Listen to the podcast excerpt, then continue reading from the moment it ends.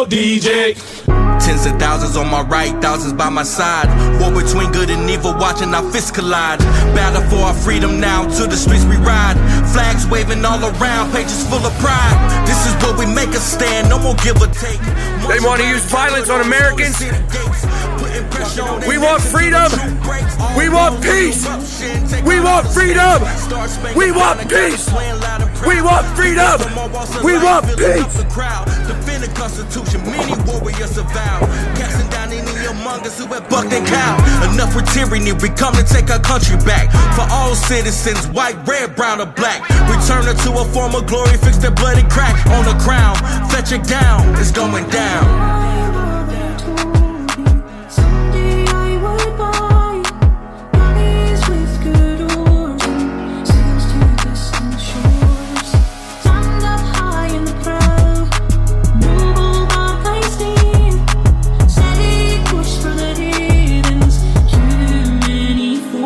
Timmer. My mama told me, yeah, she warned me that this day would come. I'm like my father, go to combat with the blazing guns. I survived that, then I came back to the place I'm from to face off all these haters and the battle in the place I love. You can't break me down, I'm indivisible. You still see my raps if I was invisible. That pepper spray tastes like chicken.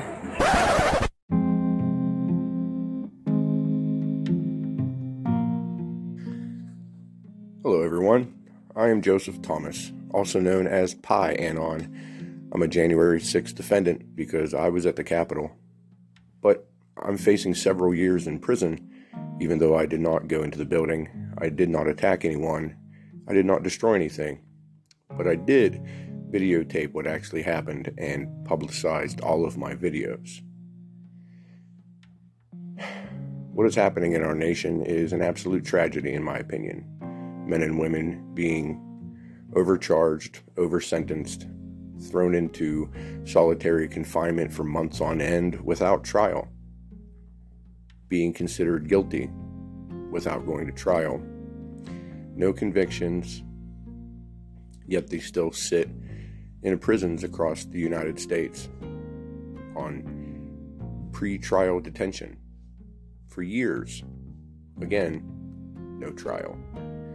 We try to highlight this tragedy in our justice system, bring to the forefront the things that they go through, how the process needs to be and can be changed for the better. True justice under the law, fair and blind, to stand up for American values, to protect American rights. Our Constitution, the Bill of Rights, the Declaration of Independence, our founding documents state exactly how we, the people, have the power to fix what we see as problems or injustices in this nation. And a lot of men and women have banded together to help, to bring awareness, to stand up for those that need our help because they have no voice, to be a voice for the voiceless, to get Americans like yourself involved in fixing this nation, one brick at a time. One particular group sits outside the jail in D.C. every single night and have been for the last several months, singing, praying, and again bringing awareness to what is going on inside that facility to the men and women that have not been to trial. They open their day every day with a prayer, a group prayer. And I uh, had the honor of being asked to do the opening prayer a while back. So, enjoy.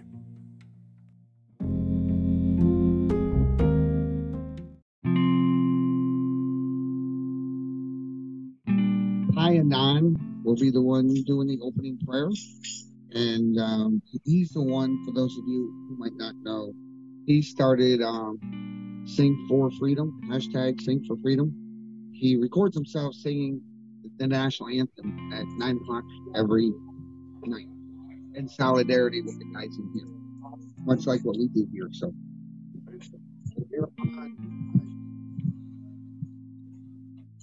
Um, I really appreciate the, the honor of um, I really appreciate the honor of being able to do this. Um, I wish I could be down there with you all, but I'm there with you in spirit and heart. Um, if everybody could uh, please bow your heads in a moment of prayer with me. Heavenly Father, we thank you for this chance to gather together as humble servants to your word and to your will. Ever thankful that you are our God. To you we give all honor and all glory. Father, we wish to thank you for the safe travels of these families and friends that have been able to make it down here to this vigil.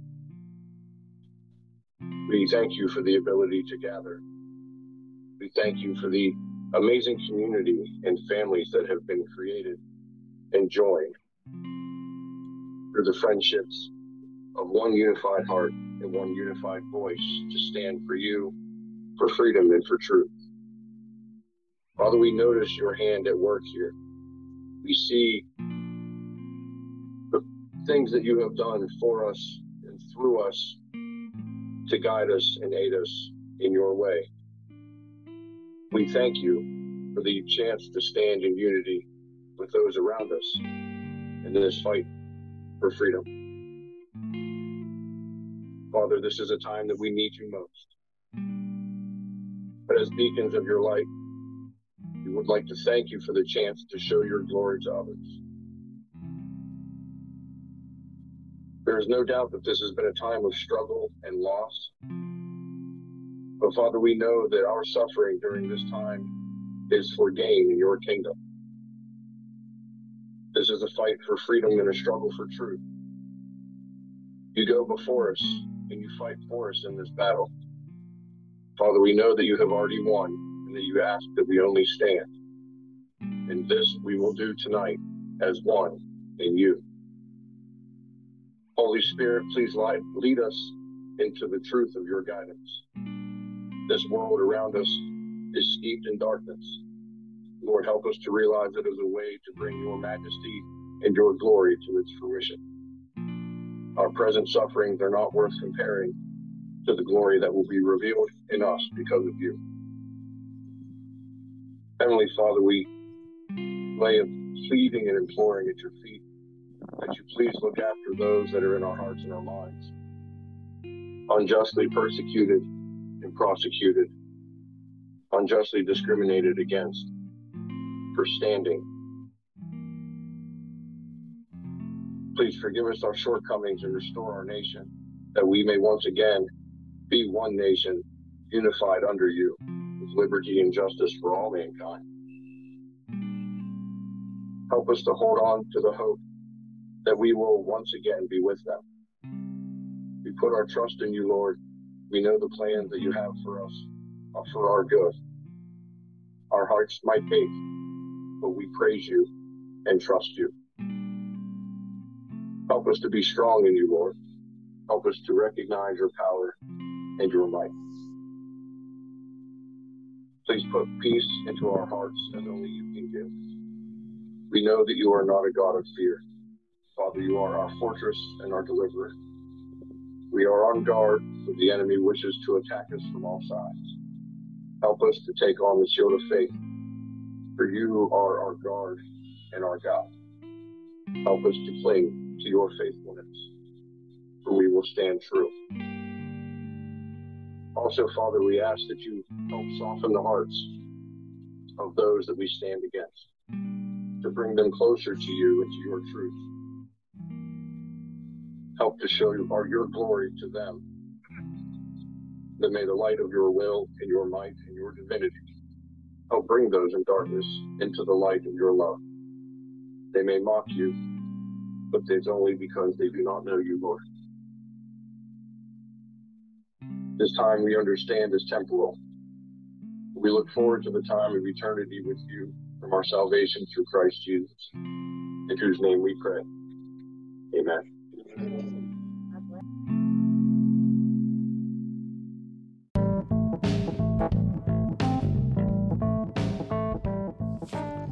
I had a chance to speak with a January 6th defendant by the name of Shawn Witzemann.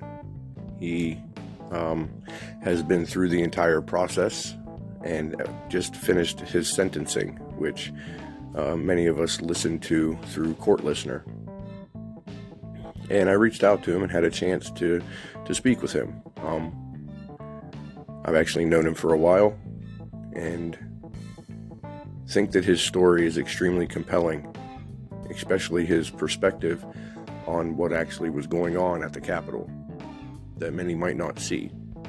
He has an interesting expertise and has made a business out of it. And I'm not talking about plumbing,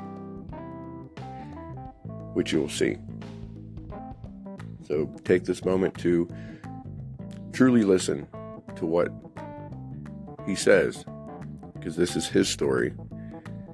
And it has some interesting facts that I think you might benefit from understanding about what happened at the Capitol, because this is not what you're going to hear on the mainstream, lamestream propaganda media being shoved down our throats on a daily basis.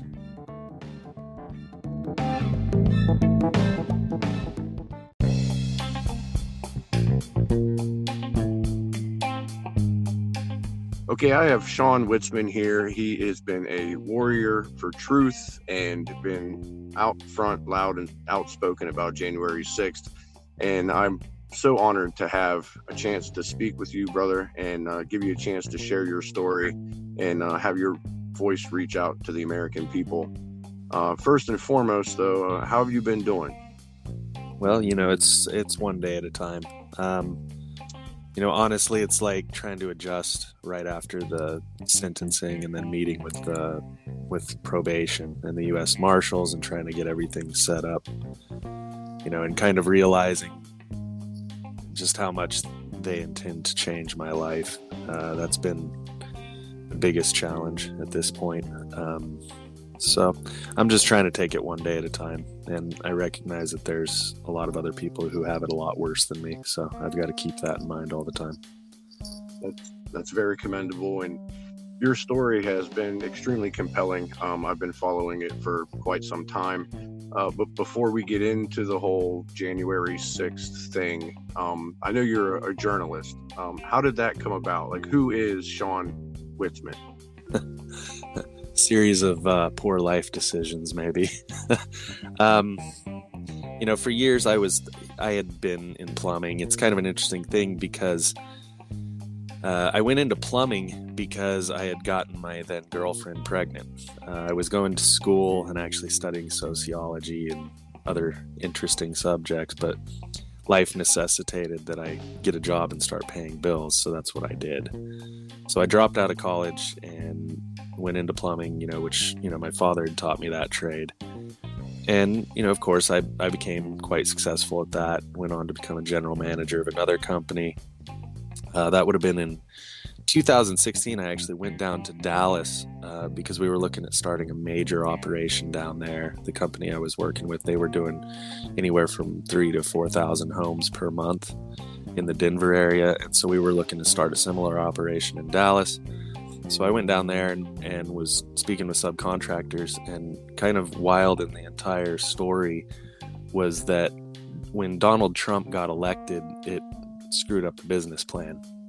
Because for those that don't know, in new housing, and new construction, most of the subcontract labor is Mexican.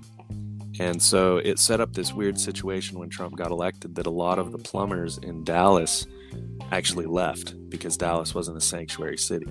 And so they were, they headed to Denver, which kind of had the effect of potentially raising the cost of labor in Dallas and driving the cost of labor down in Denver. And so it just kind of all fell apart right after the election. And then basically, I was without a job. I shut down the branch that I was running in Durango, Colorado, and went and just started my own business after that. And that and that went all right. Um, you know, I was I was successful at that. Obviously, I was very good at what I did.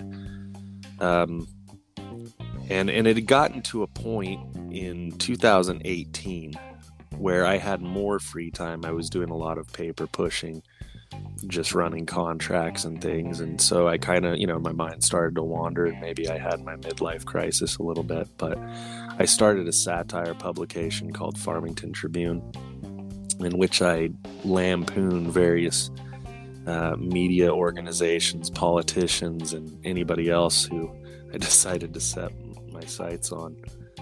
Um, that that became very successful. Had you know many satirical posts hit millions of views, and there were a lot of laughs to be had. Um, so over the course of the next year, that continued to grow. One of the running jokes um, associated with that was when people would comment, uh, "This has been independently verified by the Armenian Council for Truth and Journalism," and so that was something that I had based off of growing up with my dad. He would try to open a bag of plumbing parts or whatever, and he wouldn't be able to get into it, and he would say it was hermetically sealed by the Armenian Medical Society. So it was kind of a play off of that, which is an old fire sign theater joke for anybody who knows that or they can look it up and learn more about that. But so in 2019 um, after all this had gone on i kind of had bigger plans. And so i started my media company officially which was tribune media international llc uh, put a logo on it which there was always kind of a play on words there. I mean obviously tribune spoke to some of the issues that i dug into even through satire because people had sent me so much just crazy information, um, knowing that I would get the information out somehow, some way or somehow. Uh, so it was like TMI. I was playing off of that. The logo was actually a wolf crying over Mount Ararat. Kind of interesting how all this works out. But so the, as the first venture of the new media company, I decided that I would actually go to Armenia. And the idea was to look into the idea of filming a uh, semi satirical sort of documentary, like a reverse Borat style, highlighting American ignorance. And it used to be up on YouTube, the little bit that I was able to put together out of that, although it never really became what I had envisioned. Um, but, you know, of course, that channel's now been taken down. Um, so yeah, that was that was the reason I went to Armenia. That was the that was kind of the first big step, and it was it was kind of crazy there because it, it really ended up i had you know a spiritual experience so to speak or a sort of awakening or a vision which is really hard to describe in english but uh, or any language for that matter but i, I think it kind of set my life on a different path to be sure Can you give us sort of a, a glimpse as to what that vision uh, directed you towards, or, or how it affected you? Well, y- you know, it was it was kind of wild because uh, was actually standing on the slopes of a mountain, and it was on Halloween of 2019, actually. And I looked off into the west, and it was almost like a it was like getting a download, like a massive download um, into my soul. And it's like I saw the end of the world. Things didn't make sense, or it was like like sort of a waking dream um, and then I would see it actually happen. Can't be explained. So it's it's just you know you can say oh well things are coincidental or whatever, but it's it's deeper than that. Uh, there's been you know a variety of experiences that have confirmed that over the past few years. This gets into some pretty esoteric territory, but um, yeah, it's it's been interesting because you know prior to that I was a pretty staunch atheist. I was I was raised Christian, but um, you know through a series of you know logical arguments, you know I had kind of come to the conclusion that there wasn't a God, um, and so that was kind of the end of that, where I couldn't deny the existence of God anymore. That, you know it's it's very difficult to describe but it was it was very life changing and then even to the point where you know different ideas that we had joked about you know i and you know my buddy vladimir went with me and we met up with his brother uh, and then my friend brock willett was there with me as well. And we had joked about you know like scripting out this movie that we wanted to make. But it was bizarre to the point where everything that happened in armenia really really mirrored that you know all the way up to the point where you know there was an art, there was an altercation with some some gangsters over there it, got weird. Wasn't sure i would get out of the country. You know i came face to face with kind of the realities of of slavery and human trafficking which i kind of keep a lot of those details close to the chest just to keep other people safe. Yeah it was kind of like a rude awakening uh, to the world we live in and and uh, being shocked into understanding that I wasn't going to be able to continue to carry on life the way I always had. An experience like that would truly be life altering. Um, you know, a lot of folks have a uh, rainbows and bunny rabbits view of the world, and then they come across the hard realization that uh, life can get pretty messy and that there are some very sick and uh, disturbing people and experiences out there that that no one ever speaks about or want to believe even exist.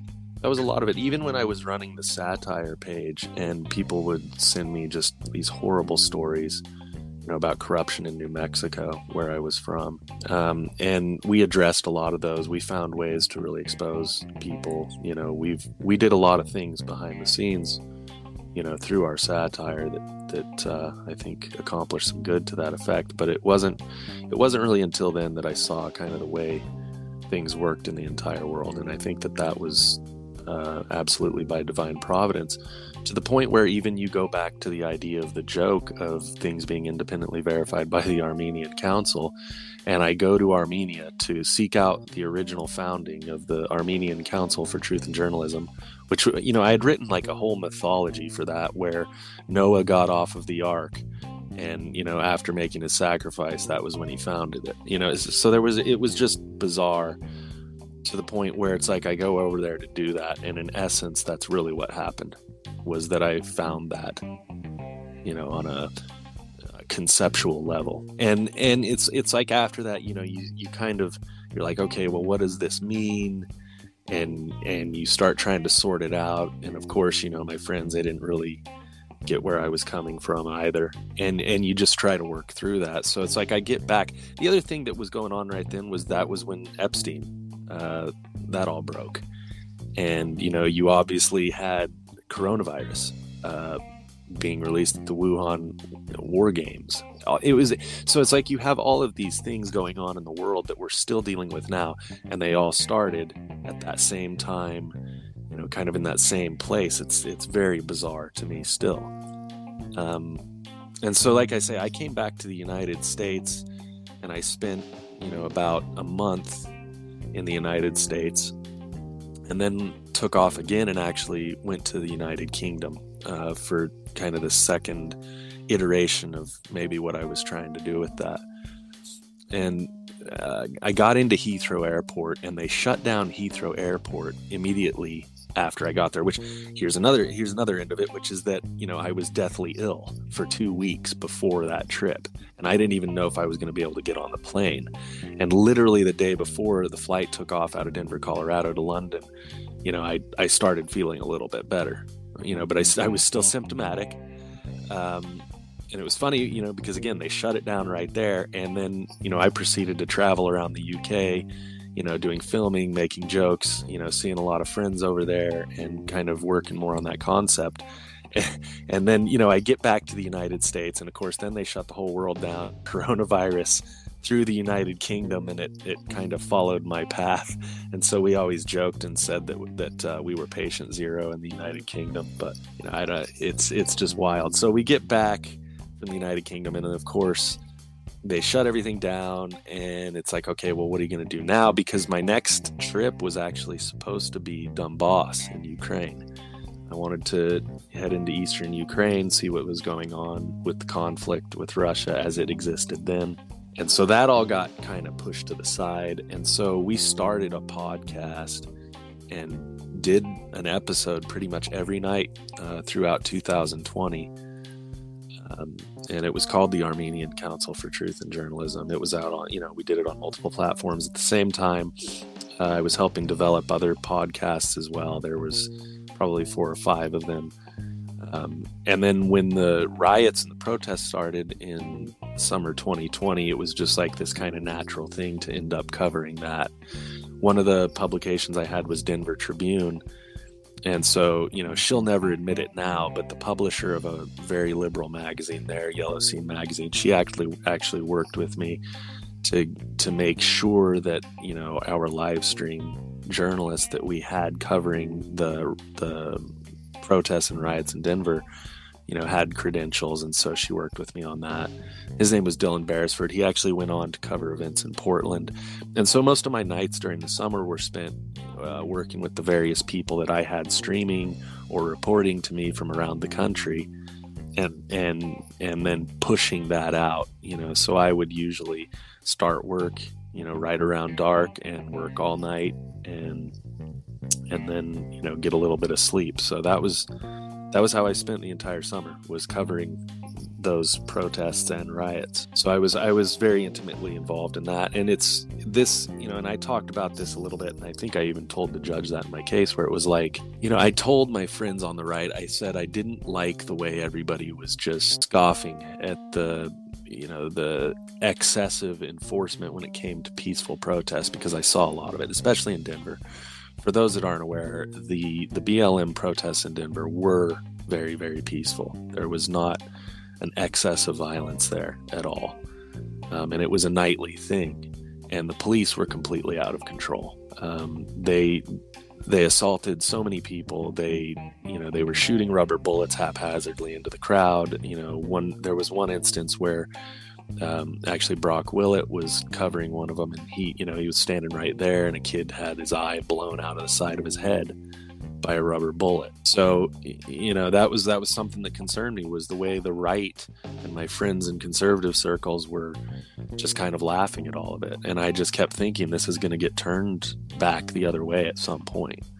Like, there's no way this doesn't because I'm just watching you know law enforcement be abused. And then even even to the point where in portland you know we can debate about whether or not federal troops should have gone in you know when trump ordered that you know but it is what happened. And it was all very dystopian to watch you know from that kind of insider's viewpoint where i saw these federal troops going in and, and it was just it was really something to behold. And it just always felt like it was like a warning and it wasn't being heeded the sacredness of the First Amendment and how much we should have protected it more than, even with people that we didn't agree with. You know, and that's not to say, like, say, even personally, that I agreed with a lot of what was being said. Obviously, Black Lives Matter. It's a Marxist organization. You had a lot of Antifa, and we actually saw a lot of instigation throughout those protests as well that couldn't really be uh, ascribed to Antifa or BLM. It was likely, you know, provocateurs being paid separately.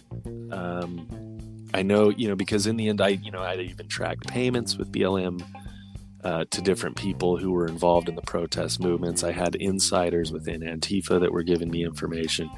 I mean, it was it was nuts, and and I just I guess I just had a very acute understanding of the way this was going to turn around, and I think we saw that on January sixth. I know some folks have done research whenever they were donating to the Biden or the Act Blue, which is a Yeah. company that handled um, Black Lives Matters donations, that they were going to the Biden administration's uh, campaign, uh, being funneled through that way. But uh, where did the money trail lead as to who was the one paying BLM? Well, in the end, I mean, a lot of donations were going straight into BLM, and we've seen how Patrisse Cullors has really, you know, used a lot of that money for her own benefit. And then, of course, you know, that was going into the Democratic Party because of the way they were handling it. Um, but you know, I'm sure there were payments on the way out as well.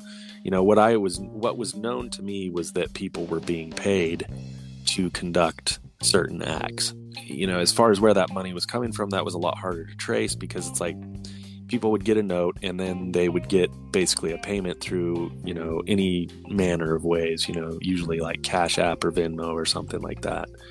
And so there was a lot of money moving in small amounts that's very hard to trace.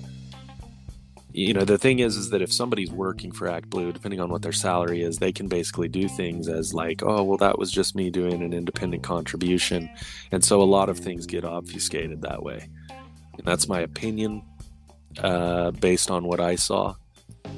And and again, it was known. It was known that that was going on uh, by people in the government.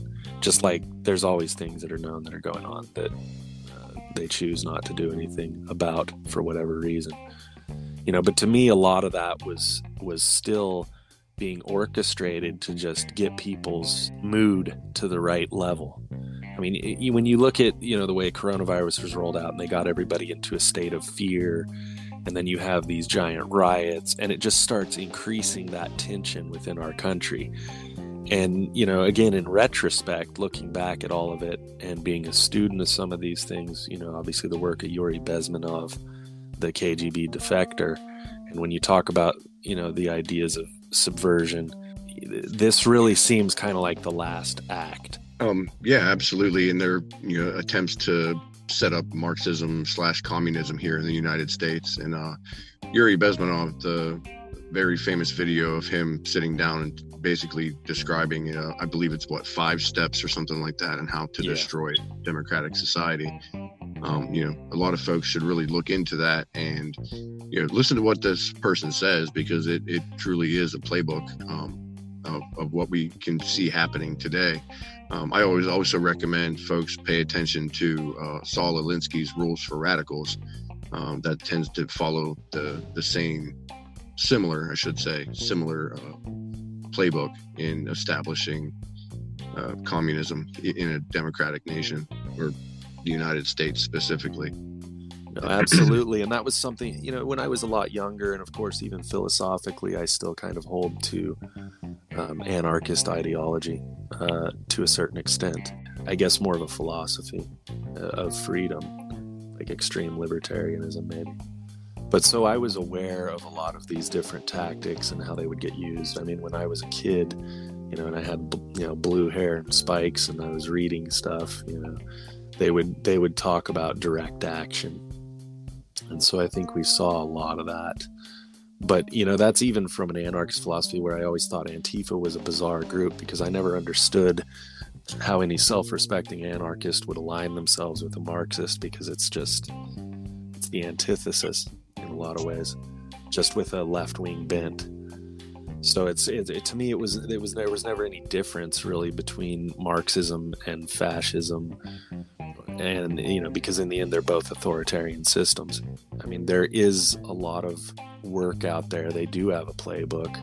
And when it comes to bezmenov i mean i think we're going to see you know the fruits of that to a certain extent because you know obviously at some point that operation kind of became self-sustaining and i think that it became mostly self-sustaining through the democratic party in this country you know obviously i don't have any love for the republican party either um, but their problems are kind of uh, the other side of that coin. I mean, if if I go back to things that were frustrating even before that, with you know the Patriot Act and the way we conducted the wars in Iraq and Afghanistan, you know, I can I can kind of pick that apart, but it's from a different level, and it's and it's like I've always kind of envisioned it as you know authoritarianism or like neo feudalism walks into our country, and it's wearing both a left and a right boot if that makes any sense.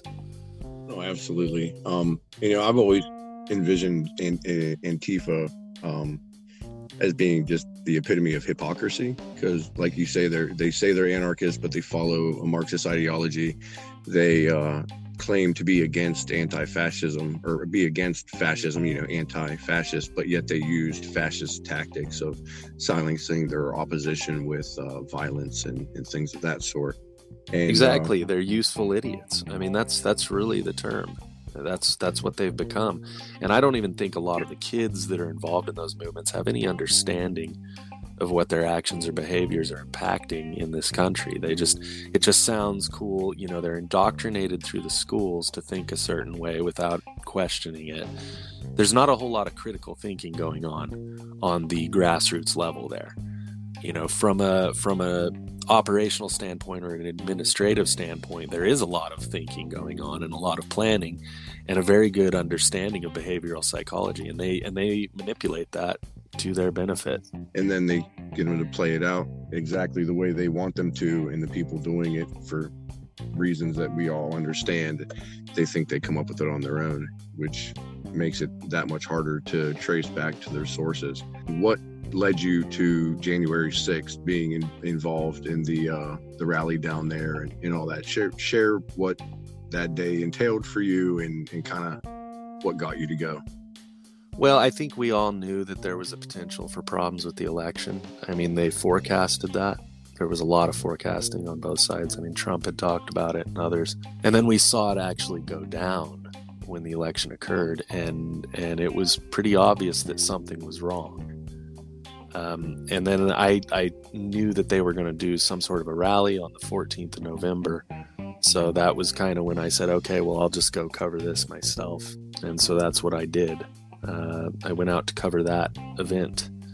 And actually, you know, my friend Vladimir that had gone with me to Armenia, he went with me on that first trip to DC. Uh, had a had a really good time uh, for the most part. You know, obviously the day of the rally, I mean, there was it was massive. There was all kinds of people in Freedom Plaza there, and then everybody peacefully marched to the Supreme Court.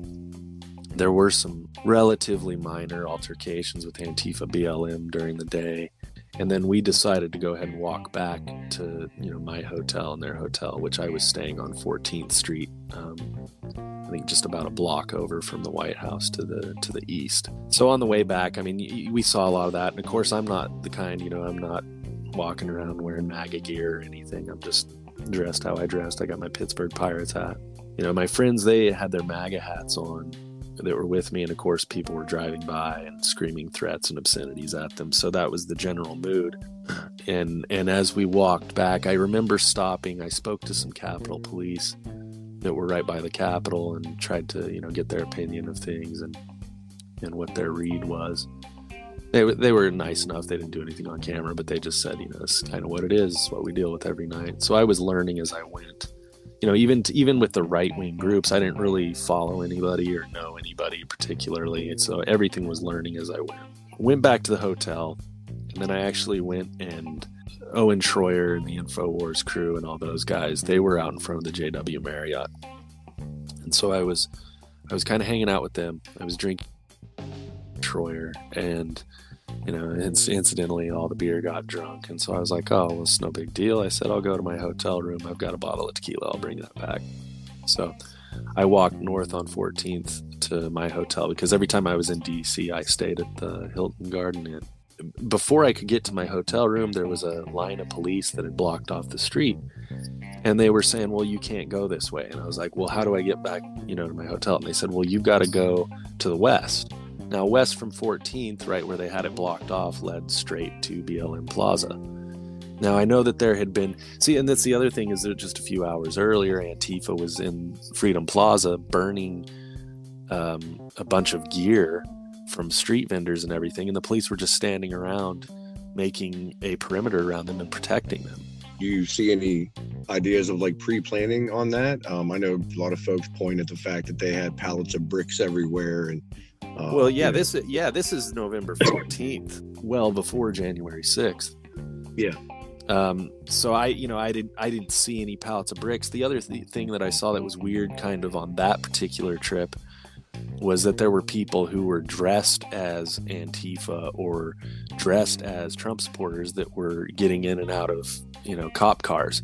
Like if you would get away from the crowd you would see some weird things going on on side streets. So i, I knew that there was a lot of just funny stuff going on which goes back to when they directed me to blm plaza because it just seemed to me like if you're trying to prevent altercations why would you funnel a bunch of trump supporters into blm plaza but that's exactly what they were doing and so everyone went everyone went that way and of course, there was a huge altercation there that night. There was a lot of fights, um, you know, tearing down the Black Lives Matter banner off of the church there.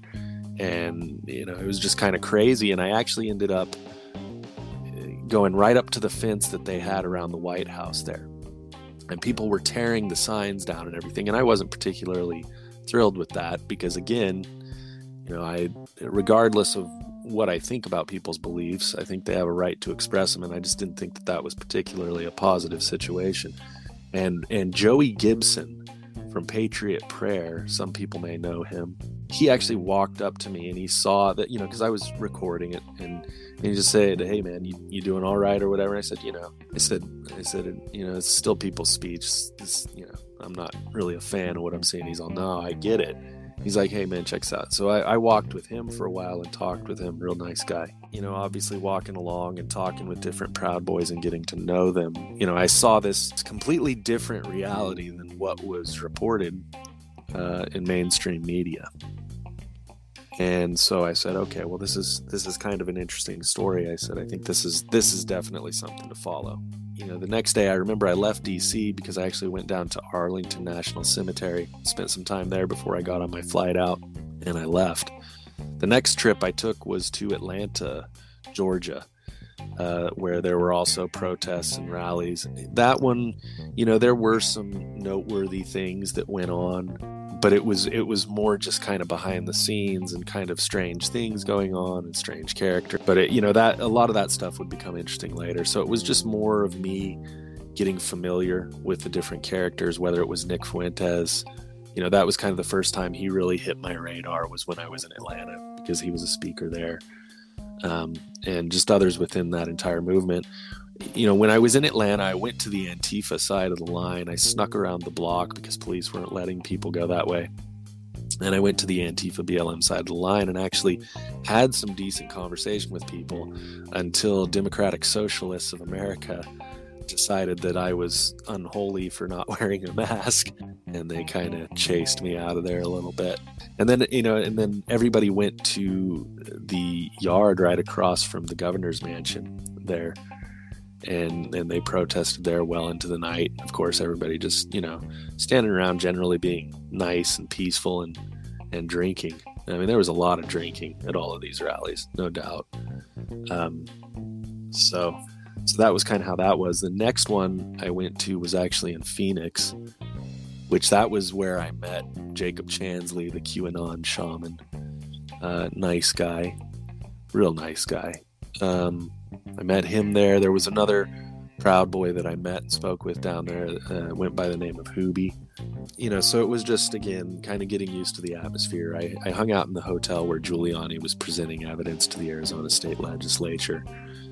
I heard some pretty interesting conversations while in that lobby. Obviously, Ali Alexander, uh, Michelle Malkin, um, and uh, I'm trying to think. Dr. Brian Corgi was there, so there was a lot of these different players within the you know the MAGA right wing movement, um, and so they were just continuing to kind of organize to that effect. There was, you know, I'll tell you this that there was discussion that evening there there was discussion in the lobby where I I do distinctly remember Ali Alexander talking about, hey, we need to just go into the Capitol, um, and then talking about the Arizona Capitol, and I thought that that was noteworthy enough. You know, I I just thought to myself, I said, well, that's that's definitely something, and I think anybody who followed it for any time, they realized that, you know, he was always kind of that way, where he said, we're not going to get permits to do rallies or freedom of speech. I mean, so he was very aggressive in his methods throughout that, you know, uh, the time in the post-election uh, protests. That is something that stuck with me. Of course, nothing really happened at the Capitol. People went there in Phoenix, but nothing really happened. There was hardly anybody there, so it was just kind of like a nice, a nice little thing. Nothing of note. You know, this. You know, of course, two years later, you go back through some of my live stream footage, and there was one that recently, you know, kind of got some attention because it was an interaction between Baked Alaska and Ray Epps. And so there was this this interaction with them where you know Baked Alaska was kind of being his typical uh, provocative self a little bit verbally and, and talking about Jewish subversion and things like that. And and Ray Epps actually walked up to him and said, "This is America. Everybody has a right to speak." And then there was kind of an argument, and to the point where I turned because you know obviously being who I am and how I am, I said I just kind of turned to Ray Epps and pointed the camera. and I said, "I don't know. I kind of like that guy. He's all right." And then that was it you know? And i guess that has some bearing on everything in the interest because it's it's it was an interaction with those two. But i think for people who are outside of the space they don't realize that really even though these protests were going around the country it was always the same people. So you know you could say that some of it was grassroots but it was definitely always organized on a national level these protests and the different people that went to it. That was something that that I observed through all that. So then the next trip was back to DC uh, for the December 12th rally, which that that was kind of a completely different mood. There was a lot of Proud Boys there, um, but there was a lot of altercations between police and Proud Boys, and you could just feel like things were getting more tense and there was a stronger propensity for violence because everyone was getting frustrated with all of it. Obviously, Antifa was still doing their stuff, BLM, where they would attack Trump supporters. And so uh, the whole situation was just becoming more volatile. That was kind of my main takeaway from that one. You know, you have the Hotel Harrington there. And so I was there uh, during the stabbing that happened right there. You know, obviously Enrique Tarrio when the when the Black Lives Matter banner was burned. I was right there. Um, it was definitely a lot to consider, but that was my main takeaway was that things were were uh, getting more heated up. I met Joe Biggs um, the following day, and I didn't know who he was, and so this has always stuck out in my mind. But I just met him on the street, and we got to talking, and and he he was great, really good guy. And and he was kind of bemoaning all of the things that had happened the evening before and saying what a waste of time it was for everyone to be engaging in street violence against you know these kids that are BLM Antifa. And when everyone knows that the real problems are you know with with those in our government who just continue to let this go. I mean people like Jerry Nadler who say that Antifa is a myth you know while they actively work to burn our country down so I mean, that was a really cool interaction with him. Uh, really good guy, natural leader. And it was funny where I didn't even know who he was. Again, I'm just kind of walking around being kind of ignorant. Uh, and he actually came on as a guest, Joe Biggs did. I think it was on January 3rd of 2021. He came on as a guest and he talked about how things were going to be different this time around leading up to January 6th. It was all very, you know, cryptic really at the time. I think we've seen now throughout the chats and everything that there was kind of an attitude of being incognito as far as a, a method of dealing with Antifa there. And then actually that very same night, Stu Peters, because I had worked with Stu Peters throughout the summer of 2020 when he was getting his show started, I helped him with a lot of things. and I was given reports to him from DC and other places but he actually came on my show that night. Then I took off and I, I went to went to DC to cover January 6th, but I didn't even really want to go. I, I remember sitting there with my kids and I was just thinking about everything and I was like, man, this is I said, I don't know. I said, I just have a weird feeling about this one. But, you know, in the end, I decided to go because that was the story I was covering, and it felt like this would be kind of the conclusion of that story to a certain extent. Oh, did you uh did you arrive on the sixth? Were you there for the fifth? Um, a lot of events that were happening the, the night before. Yeah, I actually got in on the fourth, and you know because I knew that there were rallies scheduled for the fifth as well, and so I got in on the fourth, and you know did my normal thing where I kind of walk around at night and see what's going on. But it was pretty quiet. It was relatively quiet for all intents and purposes. And then on the fifth, you know, I went to Freedom Plaza. I was there, you know, relatively early. I got right up to the front near the stage, made sure I got a good spot to stream that stuff.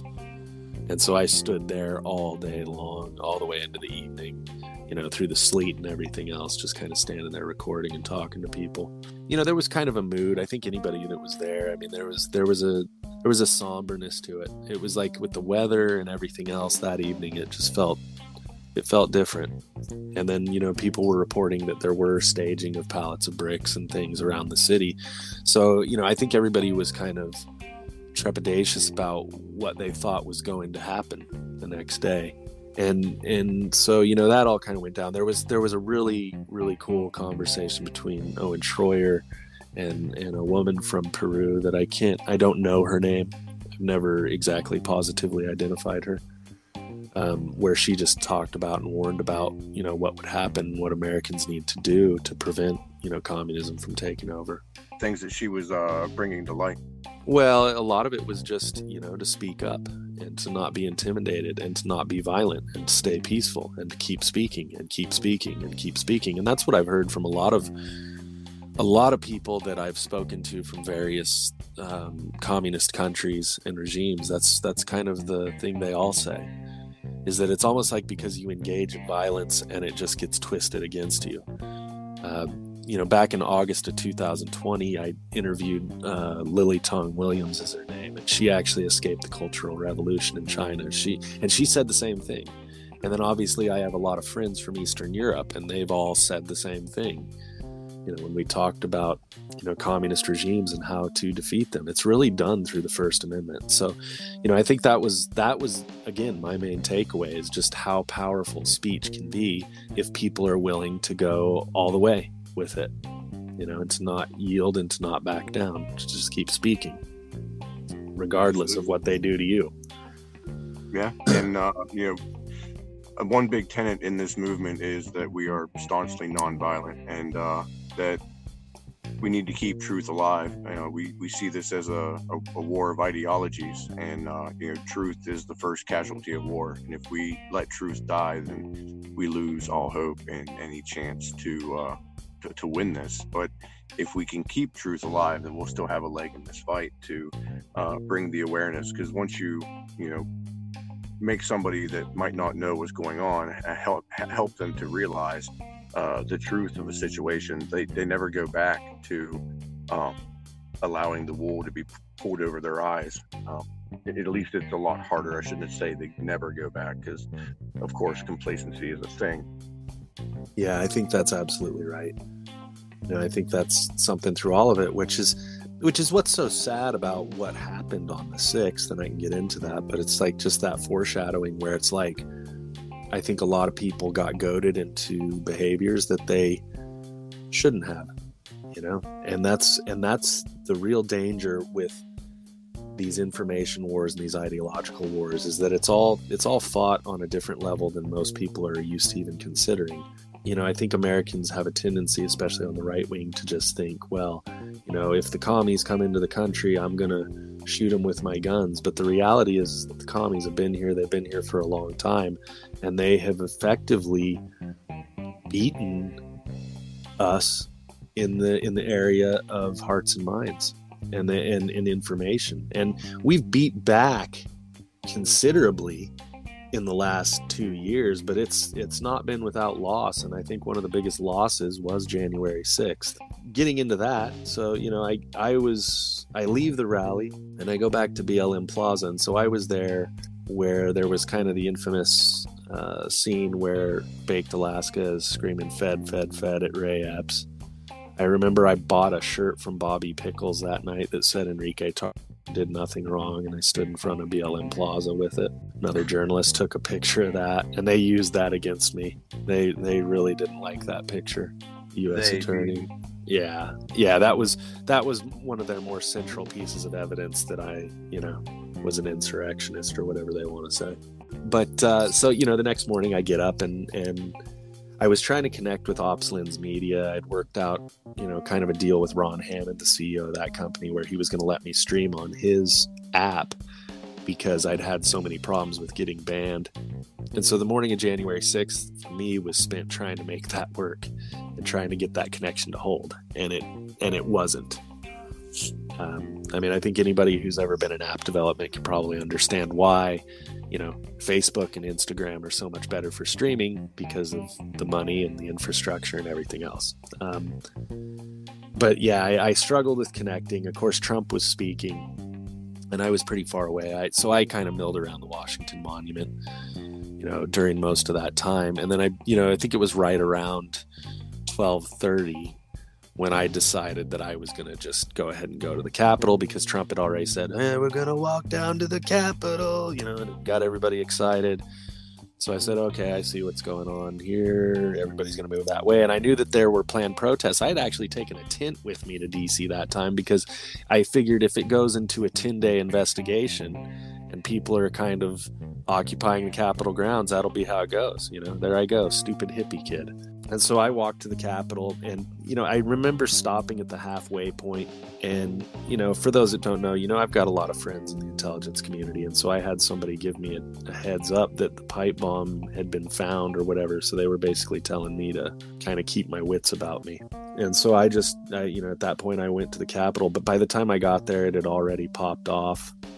You know, I estimate that I got there sometime around 1245 maybe and so i kind of went through the crowd got to the front of the crowd there on the west side by the stairs and same old thing had kind of positioned myself between police and protesters and it was it was rowdy but it wasn't anything too crazy compared to what I'd seen in in previous weeks and months. You know, you had you know Guy Reffitt and others that were in that kind of group that were pushing up the stairs there. And then there was the incident where Derek Vargo was pushed, you know, from the stairs and hit the ground. And then that's when the mood of the crowd really, really changed. It, it became increasingly hostile at that point. He's the one Um, that was climbing up the side of the stairwell and was Yeah. Yep. He was kind of yeah. Yep. He was walking along the side there, and of course, you know, in the in that time and place again, you know, we've learned so much in the last two years. But in that time and place, when he hit the ground, he wasn't responsive. He wasn't moving, and it was like, you know, in my mind, I thought he'd hit his head or broken his neck or something, and he was dead. So again, the crowd responded, and then like I had people screaming at me. They're like, "Did you get that on camera? Did you get that?" on? And which I, you know, I was live streaming, and so I did you know but you know this might as well be as good a time as any to just say that you know for a lot of reasons because of the saturation of cell service bandwidth and everything that video never downloaded to any of my social media. So even though there were people that watched it live while it all happened and quite a few of them it's lost as far as i know the large majority of that footage. You know that happens and then and then like i say there's tear gas going off and it was just all pretty chaotic. And i think there's a fair amount of footage. I know taylor hanson was standing right there when a lot of that was going on as well. You know then the police just kind of said oh well we're going to stand down. And so people went started going up the stairs. So i was like okay well, i guess that's what's going on So at, at this- point, you were down in the in the grass, the, the yard of the Capitol. on the- yeah yeah just north of the stairs there by the inauguration stage and scaffolding yeah. So then i you know then i go up those stairs and then i turn right when i get to the top. I turned right because i saw that there were some stairs that went to the top of the uh, you know inauguration bleachers and scaffolding and so i said well i want to get a shot of the crowd you know looking out to the west you know and so i went to the top of those stairs and there was a Capitol police officer at the top. She she was uh, she has aviator sunglasses. Uh, kind of reminded me. I can't remember the name of the character from Police Academy. Callahan, Sergeant Callahan from Police. Anyways, yeah. So she she uh, she kind of yells at me. She says, "You get down. You can't be up here." I say, "Yes, ma'am." Uh, turned around, went on my way, back down towards that upper terrace. And by then, you had quite a few people that were kind of pushed in to that area between the central yeah, rotunda building and the Senate chamber.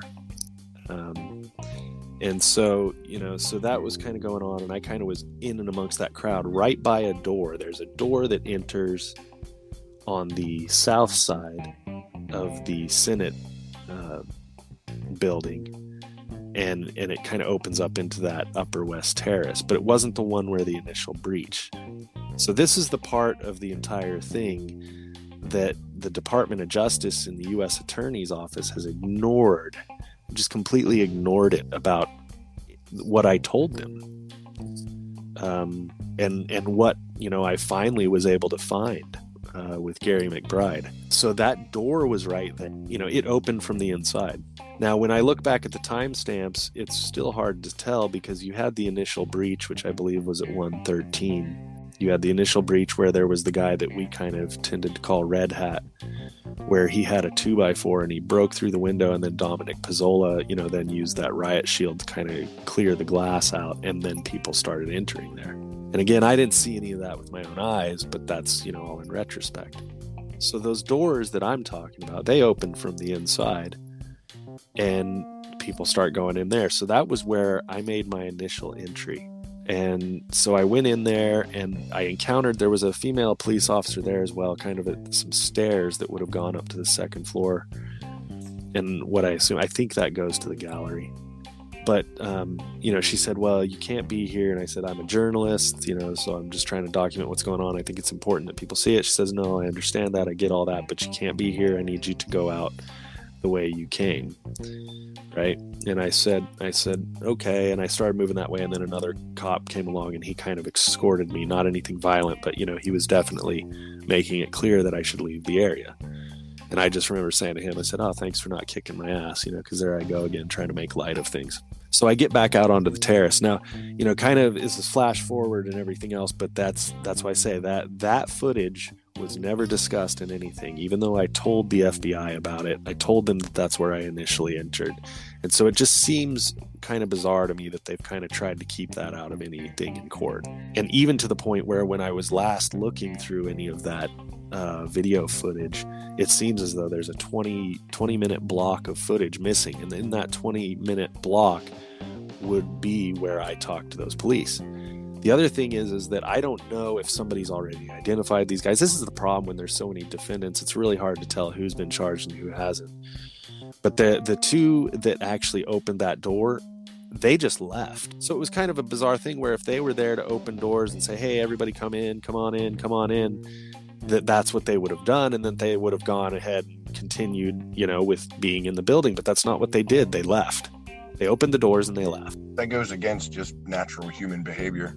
Well, yeah, and then and then I've got to ask the question too because I entered into that door at like 215. It might have been 214 or 215.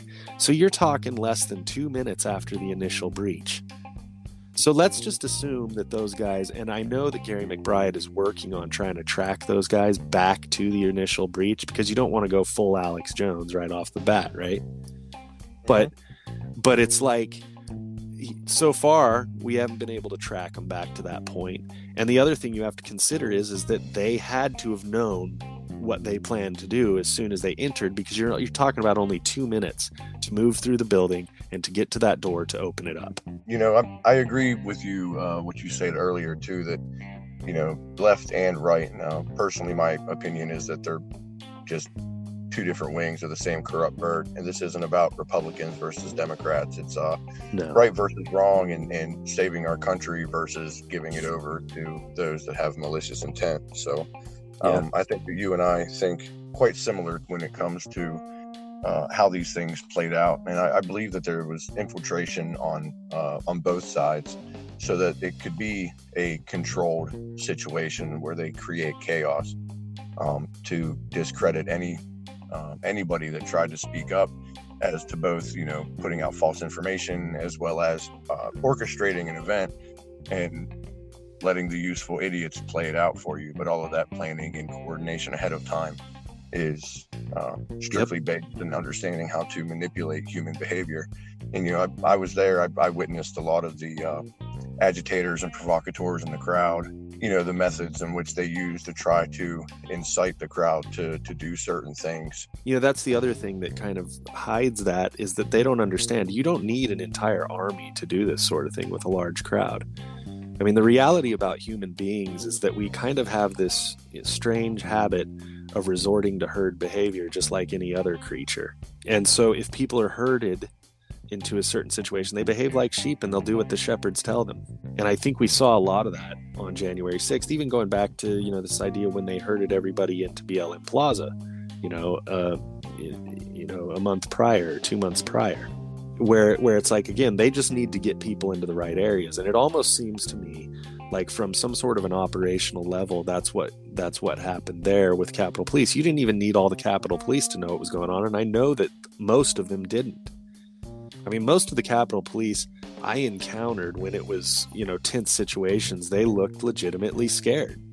It wasn't like, oh, this is part of some plan. It was like, what the hell is going on? And I have no idea how to respond. And I'm not getting any orders. You know, so there was a lot of orchestrated chaos all around, in my opinion. You know, not too long ago, I think it was 2017 maybe, all of those windows in the Capitol were replaced with bulletproof, smash proof windows, with the exception of a very small few. There weren't that many places where you could smash and break windows and windows and enter, and one of those places is where that initial breach occurred. When I was there, it was bizarre to almost see like how the crowd moved that way, and then police allowed them and funneled them to go right to those doors where they could then gain entry you know, I think we'll find out more probably 50 years from now when things get declassified, hopefully sooner, is that there weren't that many places to enter the Capitol, you know, using those means. So I entered at, two, at 219 and then I headed south to the crypt area. Uh, there was kind of a line of police kind of stacked up there. and they were blocking any entrance going further through. So same old thing. I'm right between you know kind of a mass of protesters and the police. Zachary Alam was there right next to me, being his typical self that we've seen, where he was agitating the situation, you know, threatening violence against the police officers and and just making things not good. I told him I told him to uh, shut the fuck up, and he kind of did. And then there was a big push from behind, and everything pushed forward. And then the police line kind of dissipated at that point as the crowd just pushed through. And so you're just kind of caught in all that. And then it relented.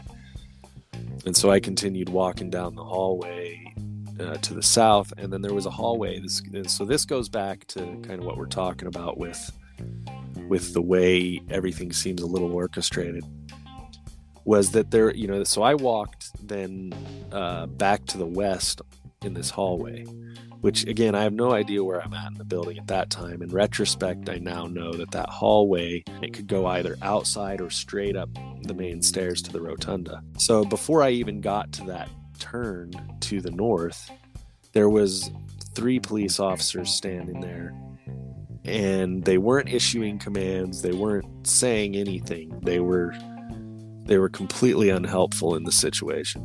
But you know so that was kind of what then later became central to the prosecution. So there was kind of there's a situation where the police aren't saying anything nobody's saying anything and i say brother stand with us. You know to this day it's like i say i kick myself in the ass over it uh, where it's like i wish i'd been more objective in the moment. I don't really know what I was thinking, except I just didn't want to see any more altercations or violence. It was like I was trying to de escalate the situation from whatever capacity I could.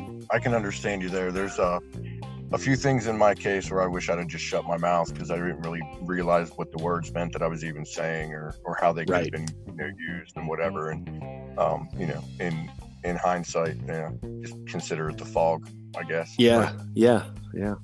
There's there's definitely there's definitely that, and and it, you know, and I had been, you know, I was on pretty good behavior. It's not like I was chanting with people or anything like that.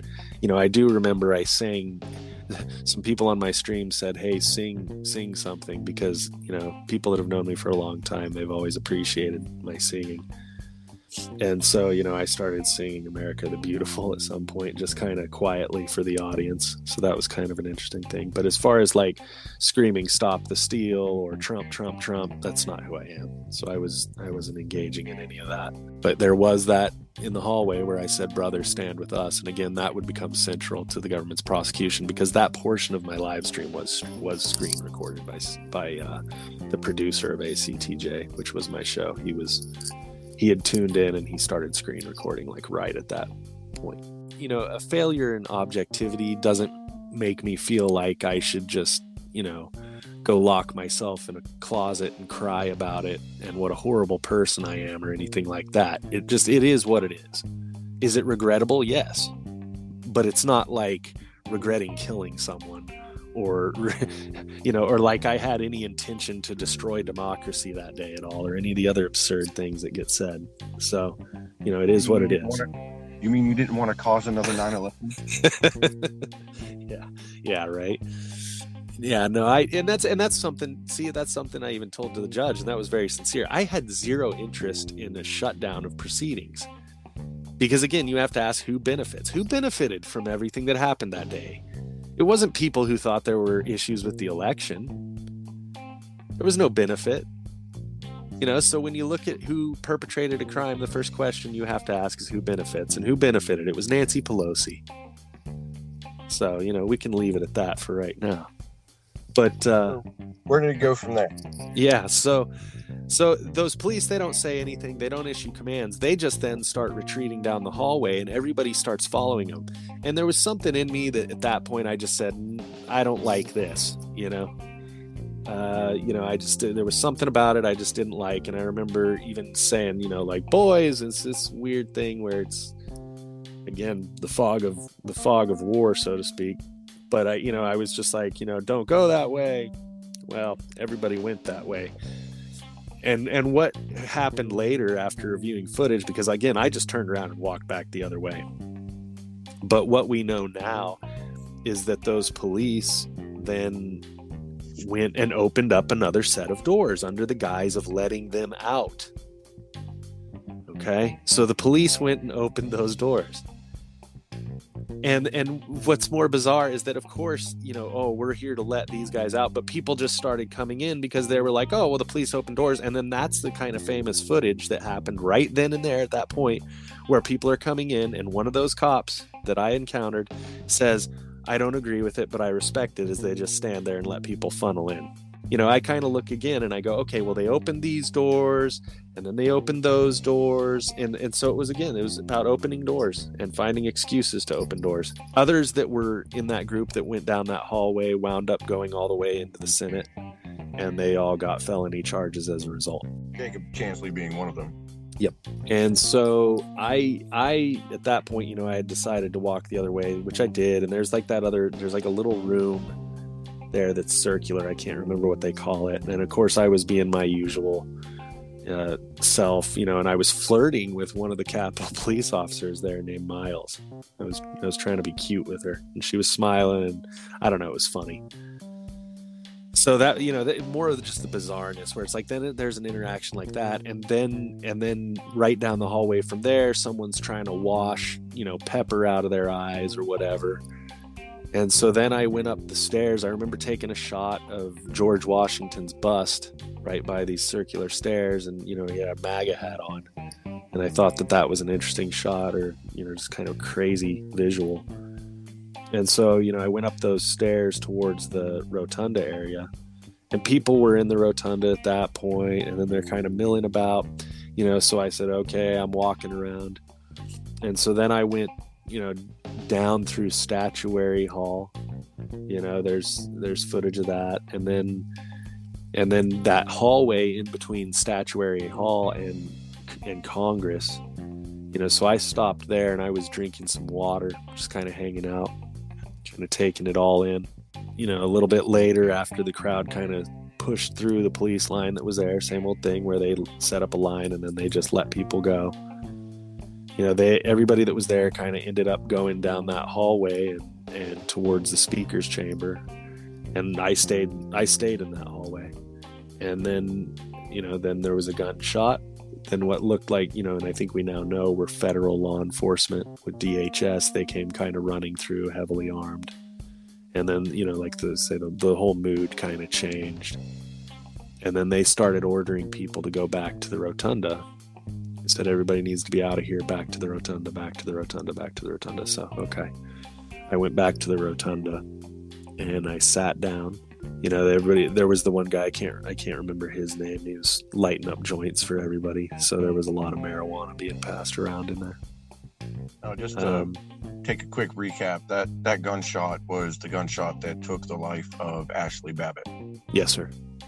Yeah, yeah. Uh, you know, again, I wasn't there. I didn't see it with my own eyes, but I was. I don't know. Pretty close. Pretty Within close. Yeah. Well, yeah, and I mean, it, it- literally to the point where if I had, I could have been there within, you know, thirty seconds probably, of a brisk walk. Um. So yeah. You know, that's kind of another one of those things where it's like, am I thankful I wasn't there? I don't know. You know, it's like you go there to cover stuff and things just kind of are how they are. So they, you know, they herded everybody back into the rotunda. And then, you know, like say it seemed like to me, you know, again, you know, I'm thinking, okay, well, maybe this is going to be like a peaceful sit in now or something. I have no idea what's going on. And police weren't being hostile or anything, right? It was, again, more bizarreness. And so I sat down on one of the benches and then, and then at some point they just decided, well, we're, we're going to get funky in here. And then it got funky. And then they started trying to shove everybody out. And I felt like I was going to get crushed. And, and again, I've got all this footage still. So people can just kind of kind of go watch that. Uh, you can go to my YouTube. I've got it up on there. Uh, Free Range Journalist. That's the latest channel. Hopefully that one doesn't get banned. You know, but it was just this really tense situation where, you know, I didn't know how it was going to work out. I, you know, I still think back to that, and I'm very, very thankful I got out alive because there were so many ways that could have gone wrong. There was a woman who was right in front of me, and she passed out and fell on the floor and i held out my hand you know on the chest of the police in front of me and was screaming we've got to make some room and so i i felt like i was just like holding back the crowd and trying to not let her get trampled eventually they were able to get her and kind of pull her back behind their line. And and you know I, I don't even know who she was. I've never been able to identify her um, I spent months thinking that that was Rosanne Boyland because initially there were reports that she had died in the rotunda. So that, you know, there was a lot of conflicting reports right afterwards that just made everything a lot stranger and continue to do so. You know, so after a lot of pushing and shoving in there and everything else, that eventually that subsided and the cops were like, okay, everybody in here is under arrest. And I'm sitting there thinking, okay, well, I'm going to have to pull my media paperwork out for them to look at. Okay, what am I dealing with? And then they said, okay, just kidding, you know, pretty much everybody just leave you know? And i said okay. So that you know they kind of escorted everybody out. I left. Um, I, I stood around on the they put us out through the memorial doors and then i left that area and i actually walked over to the supreme court where i talked with some uh, police there and asked them if they knew what was going on and of course they didn't. They're just doing whatever they were doing. I walked back to the east side or the yeah the west side of the capitol building again. And kind of just took it all in. By then there was a huge american flag up on the inauguration scaffolding and everything else. It was just it was all very bizarre and i didn't really know what would come next. So you know i had gotten a call from one of my media contacts rocky stucci in his situation room and he asked if i could make an appearance on his show and give him a report. And so i said yeah i can do that and so, you know, that's what I did. I walked back to my hotel room and then later on that evening they started locking everyone in their hotel rooms and that was kind of crazy. Got up the next morning. The the mood was still bizarre. I actually went up to Georgetown to get a beer because all the restaurants in DC were shut down. Saw that they were arresting people at the airport and everything else and that was when I decided that it would be best uh, for me to take a friend of mine uh, Michaela, she had said that she would help me drive all the way back to Denver, and so that's that's what I did. I rented a car, and and she and another friend, we all took turns driving uh, straight back to Denver, and then from there, I had another friend come pick me up because I, you know, I just wanted to see my boys. So that's what I did. After all those events, you know, like you said, you made it back home. Um, eventually, you were arrested.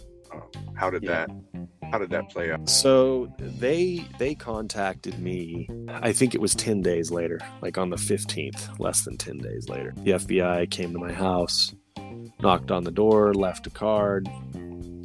Um, so I gave them a call. They said, "Can you come in and interview?" I said, "Sure." So I did so.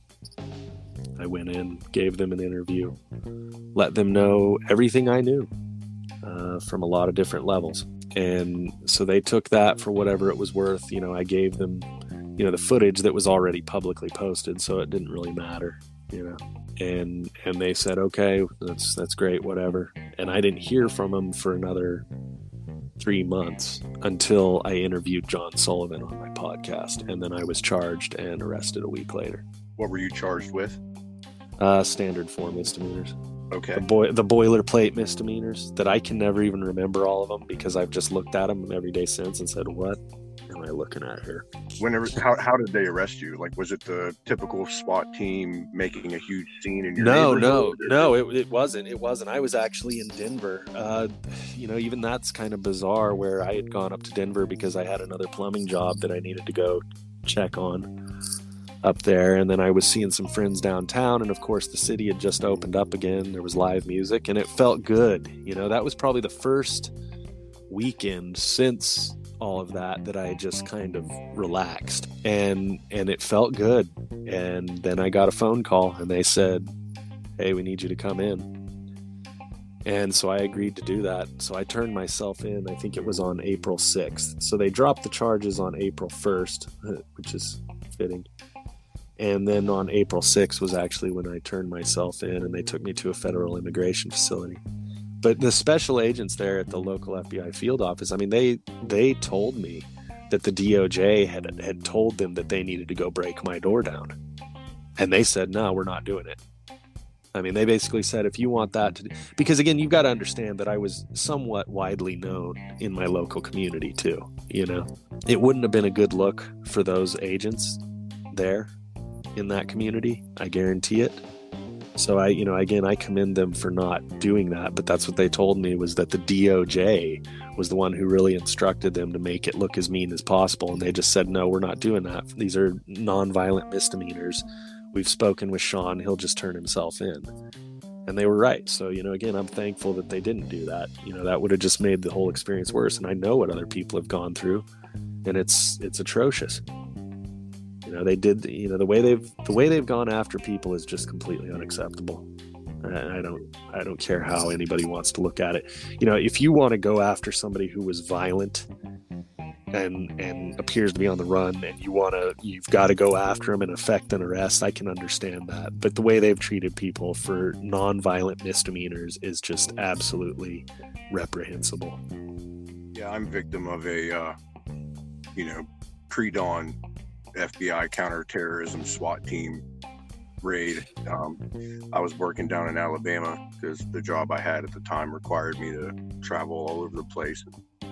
I was down there and I uh, was at the hotel uh, getting ready to leave for work, and uh, next thing I know, I have a flashbang thrown at my feet and counterterrorism agents jumping out of the back of vans with fully automatic rifles pointed at me in full tactical gear and the whole shebang. Um, they they shut off the whole area and screaming FBI, get down on the ground, the whole deal. And then they threw me in a cop car and executed a search warrant on my home or my the, the room, excuse me. Took me to the U.S. Marshal's office to bag and tag me.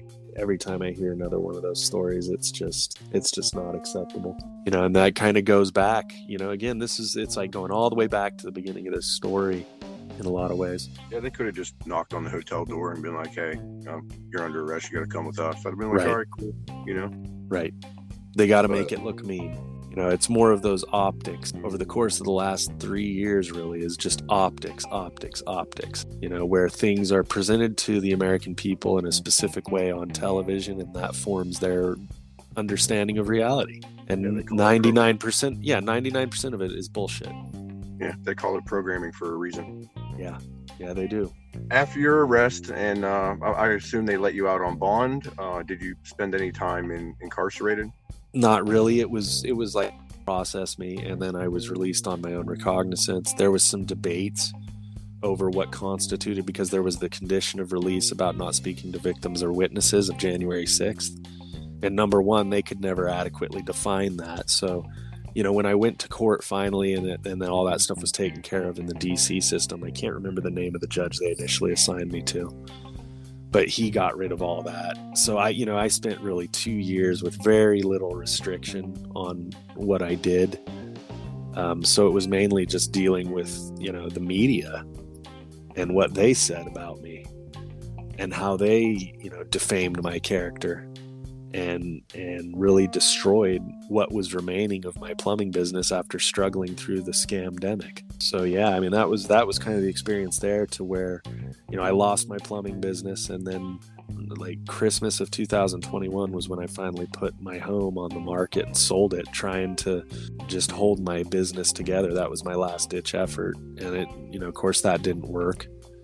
And and I ended up moving out to Missouri with my pretty much my last bit of money from any of that. And uh, I've been living in a camper trailer in my parents' yard ever since. This is the stories that we hear from everybody the way they've just destroyed lives over misdemeanors. Severe injustice in our country. Um, you know, just completely disproportionate uh, to even the charges are disproportionate to what the actions that they're portraying as crimes actually were, and then the sentencing on top of that is, is just blown way out of proportion. Um, we've even heard instances where the prosecutor, you know, recommends six months, and the judge will step over that and say, "No, we're going to do two years." Uh, Yeah. You know, for certain things and just minor crimes. Um, people sitting in, uh, you know, the DC Gulag or uh, other prisons across the country um, for the maximum time that the punishment would have been for that misdemeanor, and still not have been to trial. And so, you know, max punishment, if found guilty, was six months, but they sat in a jail and pretrial detention for seven, eight months. And then after, you know, they are forced to be released because they've served that maximum time, they are let back into society with absolutely nothing, given a whole bunch of hoops that they have to jump through, you know, such as maintaining work and having a, a residency when they literally defame them. Nobody wants to hire them, and they have no no roof over their head, nowhere to go, absolutely no financial stability whatsoever to even try to pick up the pieces. And then they still have to jump through numerous hoops of reporting to a federal pre-trial, pre-trial detention officer or, uh, you know, making it back and forth to DC multiple times for court because they refuse to let them do it by Zoom, which they let others do, and then uh, have to go through the whole trial process or they get forced into a plea deal of accepting a, a guilty plea for one of those crimes or a couple of those those charges and you know then have to pay a bunch of fines on top of that. And they get slapped with time served but they really just wanted the pain to stop but they keep punishing them more and more and more um, even without conviction. So Well, yeah, I mean that's that's that's very much what goes into it, and I've said from the get go that everybody who gets wrapped in, up in this, they've got to make their own decisions. You know, I know that I had some major issues with my counsel, is and and the manner in which I later discovered that he was communicating with the Department of Justice, and that's all publicly filed, so people can look at look at that if they go and find me on Court Listener. I'm not gonna belabor that because you know I'm still uh, considering what to do about that. Um, but you know, you get to a point where it's like, what are you even? What are your chances? Number one, of acquittal. You know, do we think there'll be appeals one day? And it's like you just you're just sick of it. And so, like people who've gone all the way, you know, like mm. yourself. I mean, I I applaud you, but people who take the plea, I don't I don't look at them as anything other either. Oh, I think everybody's just got to everybody's got to just figure out what to do in their own situation.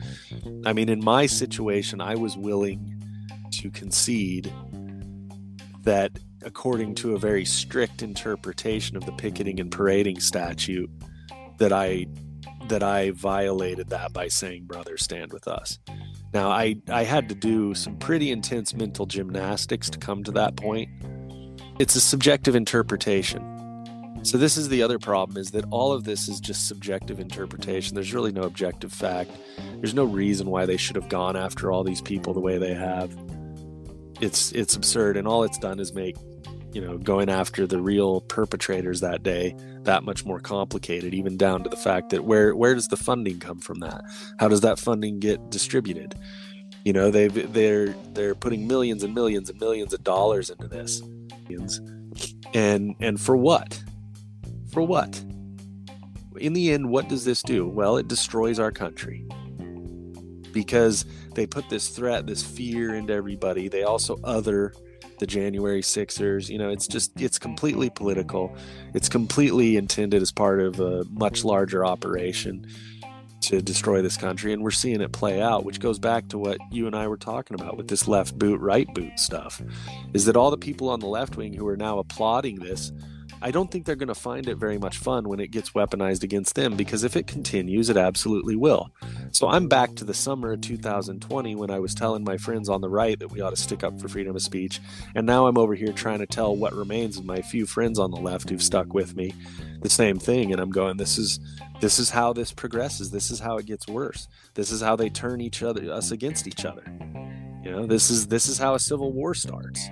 This is how balkanization starts and this is how authoritarian you know tyranny then walks into that power vacuum and normalizes the situation exactly as Yuri Bezmenov predicted. No truer words have ever been spoken, sir. That's very well put. And I hope it can open the eyes and give some perspective to folks on both sides of the aisle um, of ideology because, you know, this is not about trying to make sure Trump wins or gets back into office. This is a fundamental fundamental struggle for the uh, survival of our nation as a whole.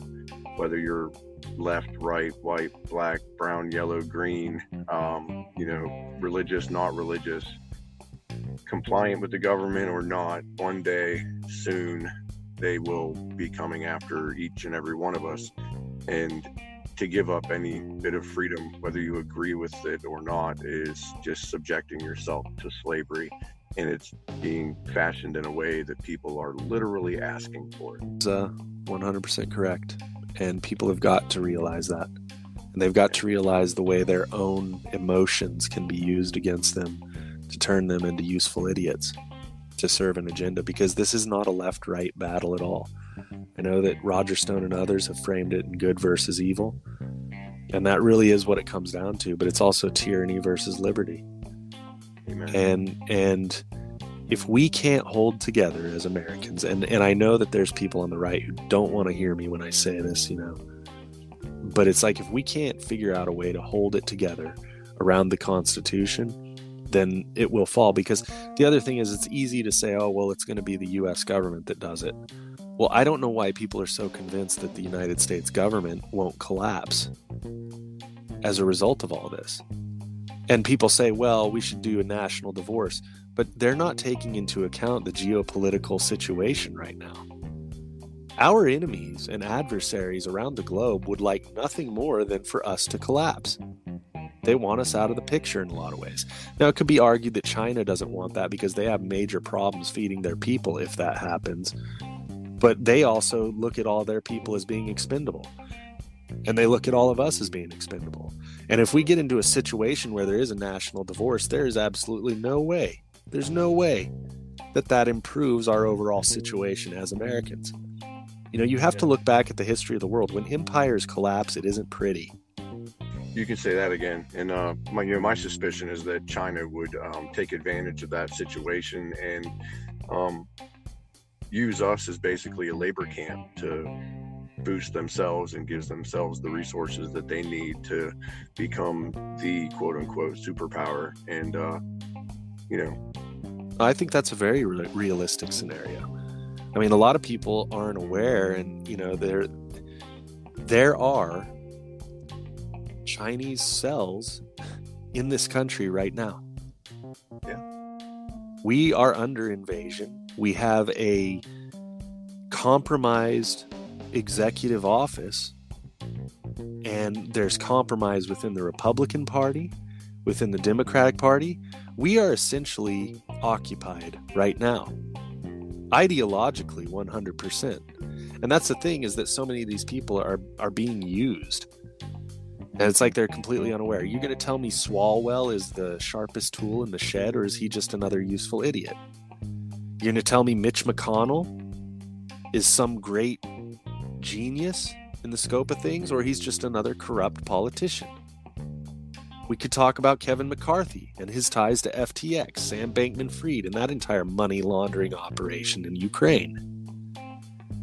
You know, the list goes on and on and on and on. And then when you look at what's going on south of the border in Mexico, that's now spilling over that border and into the United States, with the arrest of El Chapo's son and all the war that's going on down there, this is all related. The fentanyl that's pouring into this country, it's all related. We're being demoralized and destroyed.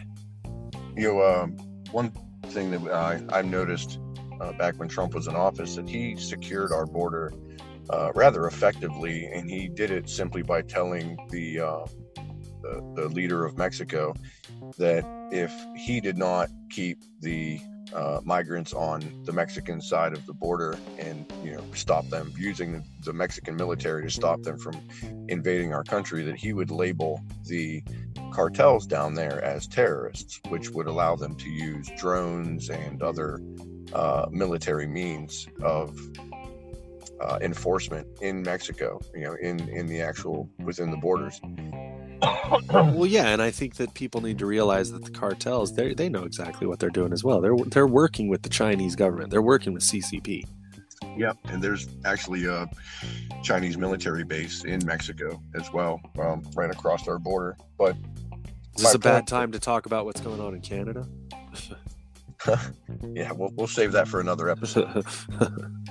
But uh, Yeah. you know, they used uh, th- that law being able to use the the drones and labeling someone as a terrorist within the, the uh, North American sphere uh, stems from the Patriot Act, and I have said it for a long time that the Patriot Act is going to be used against patriots, and that is now what is being used against us because they have labeled us domestic terrorists, and that allows them to completely usurp the Constitution and any rights that we would have as American citizens. And they could actually use lethal force against us here in the United States. And the National Defense Authorization Act is just icing on the cake with that because it quite literally turned uh, the United States of America into a battlefield when before um, it had a certain sovereignty to it that it could not be encroached upon militarily, uh, especially by our own government. And that was taken off the table. And now the United States is fair game, and so are so are all of its citizens um, for military force if labeled by terrorism. Yep. No, you you're correct. I don't you know, I think it's easy for us, you know, where, you know, we've had this weaponized against us. We see it. You know, we feel it. It's not some abstract concept, but I still think there's too many Americans even now who their lives are too good. So they don't want to see it. You know, they want to they want to go to the ball game. They want to have the barbecue. And and the problem is is that this lack of vigilance right now is killing us and we need Americans to really step up and understand what's going on and take action in their own lives and in their communities in whatever capacity they can to improve our overall readiness. I mean, our military is not in particularly good shape either. You know, the vaccine mandates didn't help things. Um, you know, all of the the woke policies. I mean, the recruitment goal, we didn't even come close. So we're not in a very good position militarily. And in, in the meantime, World War III started three years ago. And, yeah. it, you know, at least half the country still hasn't figured that out really. Yes, uh, it's very unfortunate. And uh, the talking heads on TV don't necessarily help because that is just, you know, Edward Bernays style propaganda being sho- shoved down our throats on a daily basis um, when somebody tells me they know what's going on in the world because they pay attention to the news and then they say things like yeah i saw on cnn it just makes my skin crawl or fox or any of the other uh, mainstream media sources. You know people don't understand how to do research on their own anymore for even what ingredients are in the food that they're buying from the supermarket let alone foreign policy and, and any sort of current events, what's what's actually happening in our country. A majority of society is clueless, and the weakening of our military, and the weakening of society, and education, and the destruction of our uh, economy. I wholeheartedly believe, my opinion, that this is all by design. You know, nobody can come yeah. in here and screw this up so quickly, so badly, without it being on purpose. And the funny, I shouldn't say funny, the uh, sad part about all of it is that this has actually been going on for generations and the people that were screaming from the rooftops back you know times ago that uh, they were labeled conspiracy theorists and that is a weaponized term to just immediately dismiss somebody uh, for speaking out against the quote unquote status quo narrative. No exactly and that was something that i experienced you know in my own life. I mean when i was 19 years old and uh, you know we were going off to war in Afghanistan and everything. You know, I remember telling my parents and everybody, I was like, Fox News is full of it. You know, this is this is about moving heroin. That's why we're going over there, and people would laugh at me.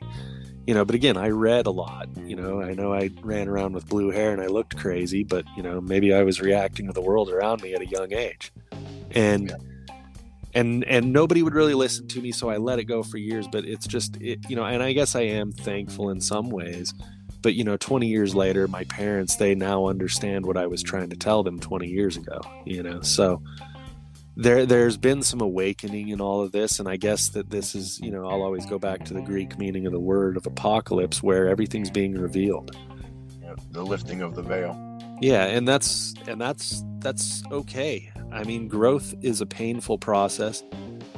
You know, it's easy to get really bogged down and black pilled about all this stuff and be like, oh, there's nothing any of us can do. But really, a lot of it comes down to what we do within our own lives and our own heart and our own soul because people are going to realize soon enough that this is a spiritual battle. I, I truly believe we're kind of to that point in humanity, and it's only going to accelerate. And this is why it's it's so important for us to hold together. Do I think that the you know the end of the world is a is a sure thing? No, I don't. I mean that's that's an understanding of space time and and where we are anyways. I mean where we're at is influenced by the future as much as it's influenced by the past. And we create both of those things with our actions all the time and how we conduct ourselves on a multidimensional level. You know, you can call that, you can use whatever terminology you want, you know, and, and sometimes it makes it easier for people if you just say, well, you know, get your heart right with God. And so maybe we just simplify it that way that if you talk about the very bare minimum but most important thing that any human can do on this planet right now while we watch this rise of global tyranny, it's to get your heart right with God. It's to love those around you. It's to really take some of these spiritual lessons internally to be peaceful, to speak out, to live freely, to understand that no matter what, I mean, if they if they imprison you, they, they don't do anything. They can't win. They- They can't win over the entire scope of time. They don't win. You know, this kind of evil does not win out. So, you know, we've just got to do our part and uh, try to try to stay chill. Stay the course, keep it calm, cool, collected, but stand by your convictions and speak up, right? Yeah. Just like you said before, to be loud, but don't be violent, because the moment we resort to violence or you resort to some of those, uh, what people might call the lower vibrations sort of emotions, then it gives them the opportunity to label us as enemies, which immediately in human psychology dehumanizes us and can demoralize any sort of resistance against their oppressive tactics. And once they can label us the enemy to the public and uh, successfully run with that sort of that sort of campaign and that sort of narrative, then immediately they get turned against us, and that's exactly what uh, the National Socialist Party did in Germany to the to the Jewish community uh, back in Berlin in the 1930s. Absolutely. I mean, that's that's eh, that's why we've got to be acutely aware of that. You're right. It's Amen.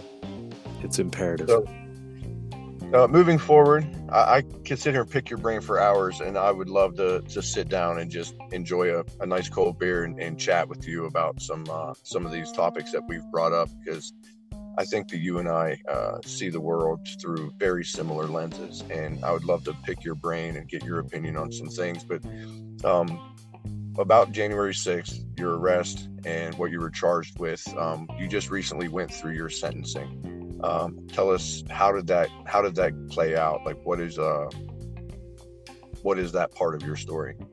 Well, as as I mentioned, um, you know, I've kind of discovered some issues that were uh, present with the attorney that I had, and they didn't really present themselves fully until November, right before my sentencing hearing, and it was when we were trying to put the sentencing memorandum together, and he was not helpful in that process at all. He was not interested in representing my position.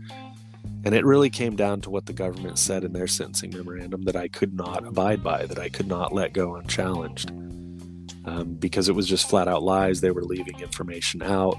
You know, it was just uh, the government sentencing memorandum is trash, and and it's uh, it's an affront to justice.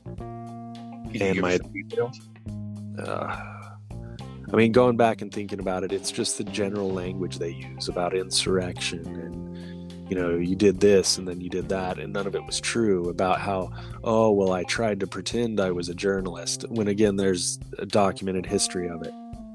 So, you know, and then, and then my attorney, he's just like, well, you don't want to make the judge mad. You know, and it's like they say, think, well, you know, the another thing when they talk about, you know, oh, the, the election was totally cool. No, it wasn't. No, it wasn't. And there's investigations that continue to go on about that. And we've seen everything that's come out with the Twitter files. There was the Intercept article that talked about the relationship between Department of Homeland Security and Facebook. And so there's all these issues that just came into play. And I couldn't just let it slide just for the sake of just shutting up. You know, this is this is where you get where I was willing to say, okay, I picketed and paraded in a Capitol building, but I'm not going to sit here and just let you call me an insurrectionist without having some sort of a argument about it and putting my my words on the record. And my attorney was not helping me with that at all. It turned into a kind of a giant mess. Uh, the sentencing date got pushed back twice. At the very last minute, John Pierce um, and NCLU.com they got involved, and they helped me, you know, come up with a sentencing memorandum that was nowhere near complete. Um, but I felt that, you know, given the time and everything else, 49 pages, I think, is what it ended up clocking in at. It adequately represented my position. It addressed the lies, and that's what allowed me to make the allocution statements in front of the court that day. Which you know that was all stuff that I there was no rehearsal there. Um, Now, just for my audience, uh, John Pierce, if anybody is familiar with the Kyle Rittenhouse case, the Kenosha Kid, as he's called, uh, John Pierce was his uh, first attorney, and the NCLU.com is a website for the National Civil Liberties Union, which is a uh, lit- litigation legal organization that uh, John Pierce started. It's kind of like the ACLU, but not uh, not left leaning. It's more uh, you know central towards the, what the law is that that John Pierce and uh, many other attorneys across this nation truly represent. But go ahead. Yeah, yeah, and I, you know, I can't. Again, I can't thank him enough. I mean, he helped me out. Obviously, I'm broke, so it's not like I really had any money to put towards that. You know, um, I I do intend on paying him back for everything that he and his team did. You know, but but that's how that goes sometimes. Um, you know, So my would your- biggest. Go ahead. No, no, you go ahead. Well, you know, my biggest thing was, and again, you know, the old attorney, he was always like, "Oh, we want to get your sentencing as low as possible," and I was, I was, that was not a motivator for me. That just was not a motivator for me. Um, and I even said that to Judge Hogan during my allocution statement at the sentencing hearing. I, you know, I just said I don't really, I, I, I leave it in your hands. You know, you're going to say whatever my sentence is. I'm not here to beg you to be lenient. I just need you to understand that for one thing, you know, they've lied about uh, Rosanne Boyland. And I told him, I said she was beaten to death by Officer Lila Morris. He wanted to kind of argue about that because, again, he's so propagandized as well. You know, but then it sets its, itself up where he's going, oh, well, this is why you spread misinformation. And, and that's just, it's, it's so sad that we've gotten to the point where you have a senior, senior federal judge who believes absolute bullshit because the news tells him to believe that. Yeah, there's tons of video evidence and firsthand accounts of uh, the beating death of Rosanne Boyland. Um, Gary McBride of M5 News, who you mentioned previously, a good friend of mine, has pointed out in the video where Officer Lila Morris actually broke the nightstick over Rosanne Boyland's head while she laid unconscious on the ground. And a majority, not a majority, but a lot of the gentlemen sitting in jail across the country uh, that were in the tunnel with Rosanne Boyland are facing charges of assault on a police officer for simply trying to stop her from beating uh, Rosanne to death.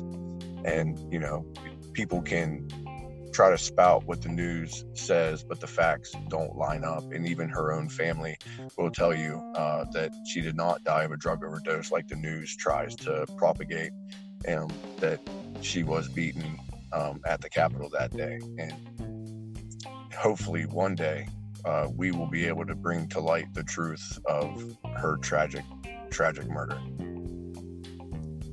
Yeah, amen. Amen. So, what were you finally uh, sentenced with? Like, what is um, the outcome of your sentencing hearing? So in the end, you know, they they always try to make it seem very judicious, and that's fine. I mean, whatever. Um, they sentenced me to two years of probation and seven days in which they call it intermittent confinement, but that's its own issue because the U.S. Marshals and nobody really knows how to apply the sentence because they don't deal with sentences that short. so they gave me seven days uh, that I have to serve at some point, somewhere, somehow, some way. and 60 hours of community service. So, you know, by all intents and purposes, people would say that it's a lenient sentencing. But, you know, to me it's like it's it's neither here nor there. If that makes any sense. Like it wouldn't have mattered one way or the other. My life has been you know, completely destroyed and so everything from now forward is me trying to rebuild and get back on my feet. So that's it is what it is. I don't see the sentencing at all being helpful to that end, even though it's funny where it talks about in the sentencing guidelines that it should, you know, help to rehabilitate the offender and yada yada yada. When literally this is now crippling my efforts to get back on my feet. So it is what it is. I'll do what I have to do and uh, keep speaking for as long as I'm able. God bless you in that regard. Um, just out of curiosity for clarity, and uh, I'm, I'm man enough to understand that I actually don't know what this means. In intermittent incarceration, does that mean that you can pick and choose when you decide to go sleep over at the U.S. Marshals uh, detainment facility, or?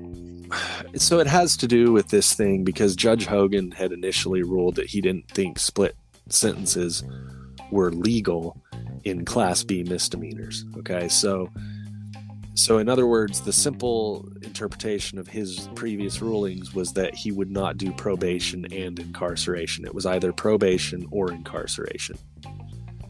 But obviously, he's had second thoughts about how he feels about that, and none of the other judges have interpreted statutes that way. And so he has basically found a workaround for his own previous ruling where he says that it's intermittent confinement, meaning that he can sentence you, but you're allowed to leave the jail, then you go back to the jail, then you... but in my case, it's seven days straight. It's intermittent. They called it an intermittent confinement sentence to be served consecutively. so, yeah. So while we're all doing mental gymnastics, I would like to congratulate those that came up with that. But uh, yeah, so that's that's where that's at. Um, and I, you know, from my perspective, I just want to go get it done. You know, and and my intention is to comply with all the conditions of probation and get all of my fines paid. And I want to be off probation in one year, which is what they've told me I can do. Um, did they mention what the how much the fines were, or is that uh, determined? Yeah, they did. the Yeah, they did. Well, obviously, you know, I, I income hasn't exactly been uh, been amazing. I mean, I I crowdfund everything I do, and that has basically paid for my cell phone bill and my truck payment. That's what I'm down to as far as bills go, and then you know probably three or four hundred thousand dollars worth of debt that I just continue to wonder how I'll ever deal with. Um, Well, that's, that's chump change, buddy. You can find that in well, That'd be interesting. I- I'll go over to Ukraine and find some of that. Um, Yeah. You'd probably find some ballots for Biden too. right, right. It's amazing what you find. I cannot uh, commend you enough for the efforts that you have put forth, um, not only in your case, but in helping to you know bring truth forward in uh, the J6 situation itself as a whole for everybody that's involved. Um, I have uh, heard about your efforts down at the uh, the DC Gulag at the um, the vigil that they have out there every night and have been since August 1st of 2022. And uh, you know, I have heard nothing but good things about you from uh, from those that are involved down there, such as uh, Randy Ireland, Micki Witthoeft, and uh, Mel Holly, Nicole Reffitt, and uh, and the quote unquote gang that hangs out outside the jail Yeah. every night. Your story is extremely informative and just thought provoking. I hope my listeners can go back and listen to this again to try to absorb as much of what you said as possible because it takes a lot to try to unpack. And I understand that I've been involved in this uh, for quite some time, and I understand a lot of the stories and the names that you're you're bringing up and the situations of which uh, have played out in their stories as well. How is it that anybody that would like to help you rebuild or to uh, you know help you out in ways that uh, financially that they can put their money where their mouth is and show some American love to you. Well, I think you know in the in the near term, um, I've got to figure out some sort of gainful employment um, that shows a W two. Uh, that's kind of a requirement of my probation, which is very difficult for me. I haven't worked for anybody in a hourly position for over ten years, um, so I'm still trying to wrap my mind around how that works. Um, but people can pe- people can obviously contribute. I mean, you talked about Randy Ireland and Americans for Justice. I've worked with him closely for the last year on various things, some quietly, some not. So anything they can do to help Randy um, helps J6ers in general and has also helped me. You know, the other way is is obviously I have a Give Send Go that that goes directly to me. You know, the typical things: Cash App, Shawn Witzemann, um, Twitter Pay. There's a there's a button on Twitter for people who are kind of realizing that you can actually say things over there for the most part. That's been huge for kind of pushing the message out. I'm going to be trying to do a Substack here soon that I'll be doing subscription so that I can be doing some writing and getting a lot of a lot more detailed um, versions of what we've just discussed that I think will help me kind of form the foundations of a book at some point if I can just kind of start writing articles about the last four or five years of my life. Um, and so yeah, I mean that that's that's really the way. I mean every every dollar, like I say, it helps. Um, and I'm just gonna keep trying to push forward and uh, and keep going. You hear the call to action, folks. Um, every little bit goes a long way. Uh, reach out and show Shawn what American exceptionalism truly is all about. Um, he doesn't sound like the uh, the terrorist type, if you ask me, and they have destroyed his life, turning it completely upside down. Uh, from a story of success to a, a story of just absolute destruction. Um, your Give Send Go is uh, your Witzemann Family Fund. Is that correct? Yes, sir. Yes, sir. Okay.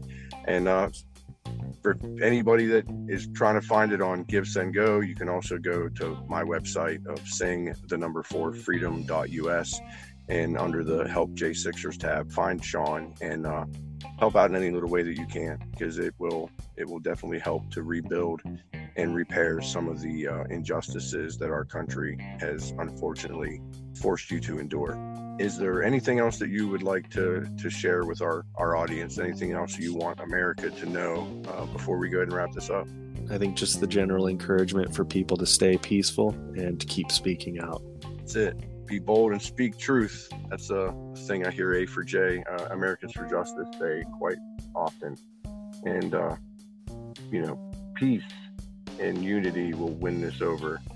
We cannot resort to the violence that they want. We need to hit them with some love and unity and debate and beat down their emotional rhetoric with just cold hard facts and show that the truth is there because you know truth is like a lion. You don't need to defend it. You just let it loose and it will defend itself. I cannot thank you enough sir for your time and again for everything that you have been doing. Um, love to have you back. Uh, again sometime you give us an update. So if you do put a book together please uh, reach out and let me know. Absolutely. Well, thank you for having me on. I really appreciate it. the the pleasure is all mine sir. It's uh it's truly an honor to, to finally get to meet you. And um, i look forward to uh, future conversations.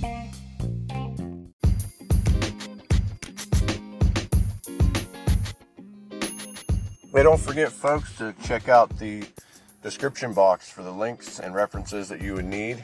Also, you can find the links to all of our sponsors down there to help keep the Sing for Freedom dream alive, keep this podcast running, and uh, help me in my fight for true justice for January 6th inmates, defendants, and their families. And also help me in my own case. You know, I'm facing 30 years and I can't do it alone, even though I didn't go in the building, which still blows my mind. But that's the America that we're dealt with right now. MammothNation.com, MakeHoneyGreatAgain.com, and p2pprinting.com are our sponsors. Mammoth Nation uh, goes up against Amazon and make sure to support patriotic, veteran owned businesses. Use the promo code of Freedom J6. That's Freedom, the letter J, the number 6, for a 30% discount. MakeHoneyGreatAgain.com. Use the promo code FREEDOM. And that's how they know that I'm the one that sent you, and it helps us keep things going. And then P2P printing, look under the Pi Anon tab. P I A N O N.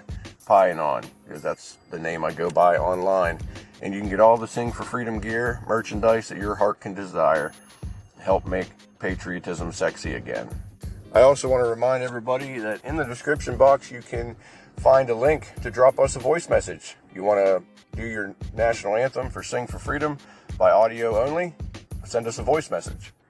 You want to send a message to the J6ers? You can do it that way as well.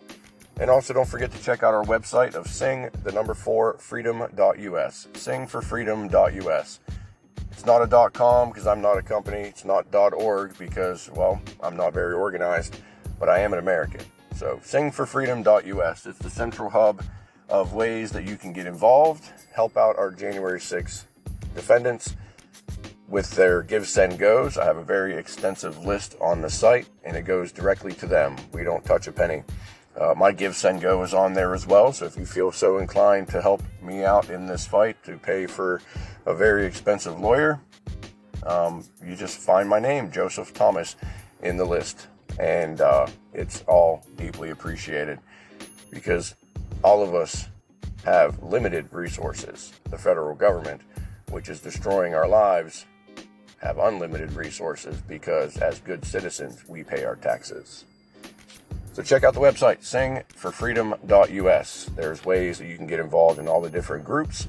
Plus, you can see the videos the Patriots submit for Sing for Freedom of them singing the anthem.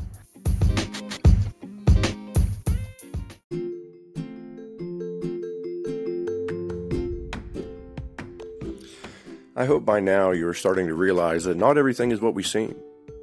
Not everything is as we are being shown, especially by the talking heads on TV. Just because you read an article by some news outlet online does not mean that it's credible. Somebody pays them, somebody pushes an agenda, a narrative. We're censored on social media, they're censored for a living. They are told what to write, how to write it, what they want their audience to think. They tell you how to think about a certain subject. There's this thing called the Hegelian dialectic problem, reaction, solution. There's a problem, they tell you how to react, and they stand there with a solution that nine times out of ten involves you losing your rights and them gaining power or money or some sort of benefit. And a majority of the time, they're also the ones that caused the problem to begin with, or at least those that are in charge of the people telling you how to react and those that have the solution. So just take a moment to realize that it is up to you to have discernment and do your own research, to look into the facts without somebody telling you. And that means me too. Don't believe a word I say. Just believe what you find. Look into what we say. Look into the claims. Look into the claims that anybody makes.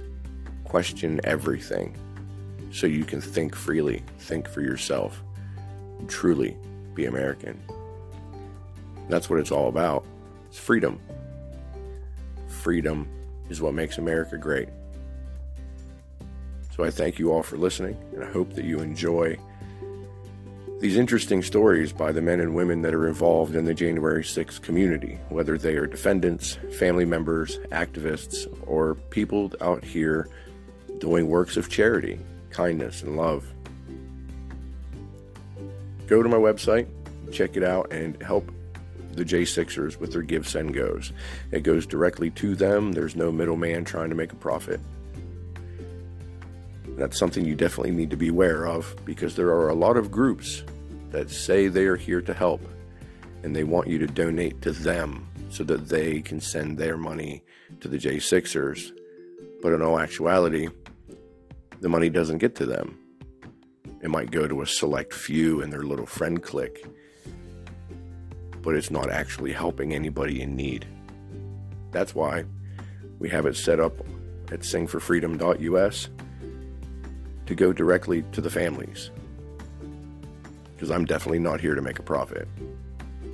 I'm actually losing money constantly, which is fine because I'm sending it out to help those in need, or I'm using it to push information on platforms like this to get it out to you because this is my passion.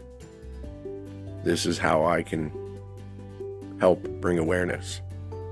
This is what little piece of the puzzle that I can place in to help with the bigger picture. So enjoy. Thank you all. And I'll see you next time. But remember, we're Americans, and it's going to stay that way.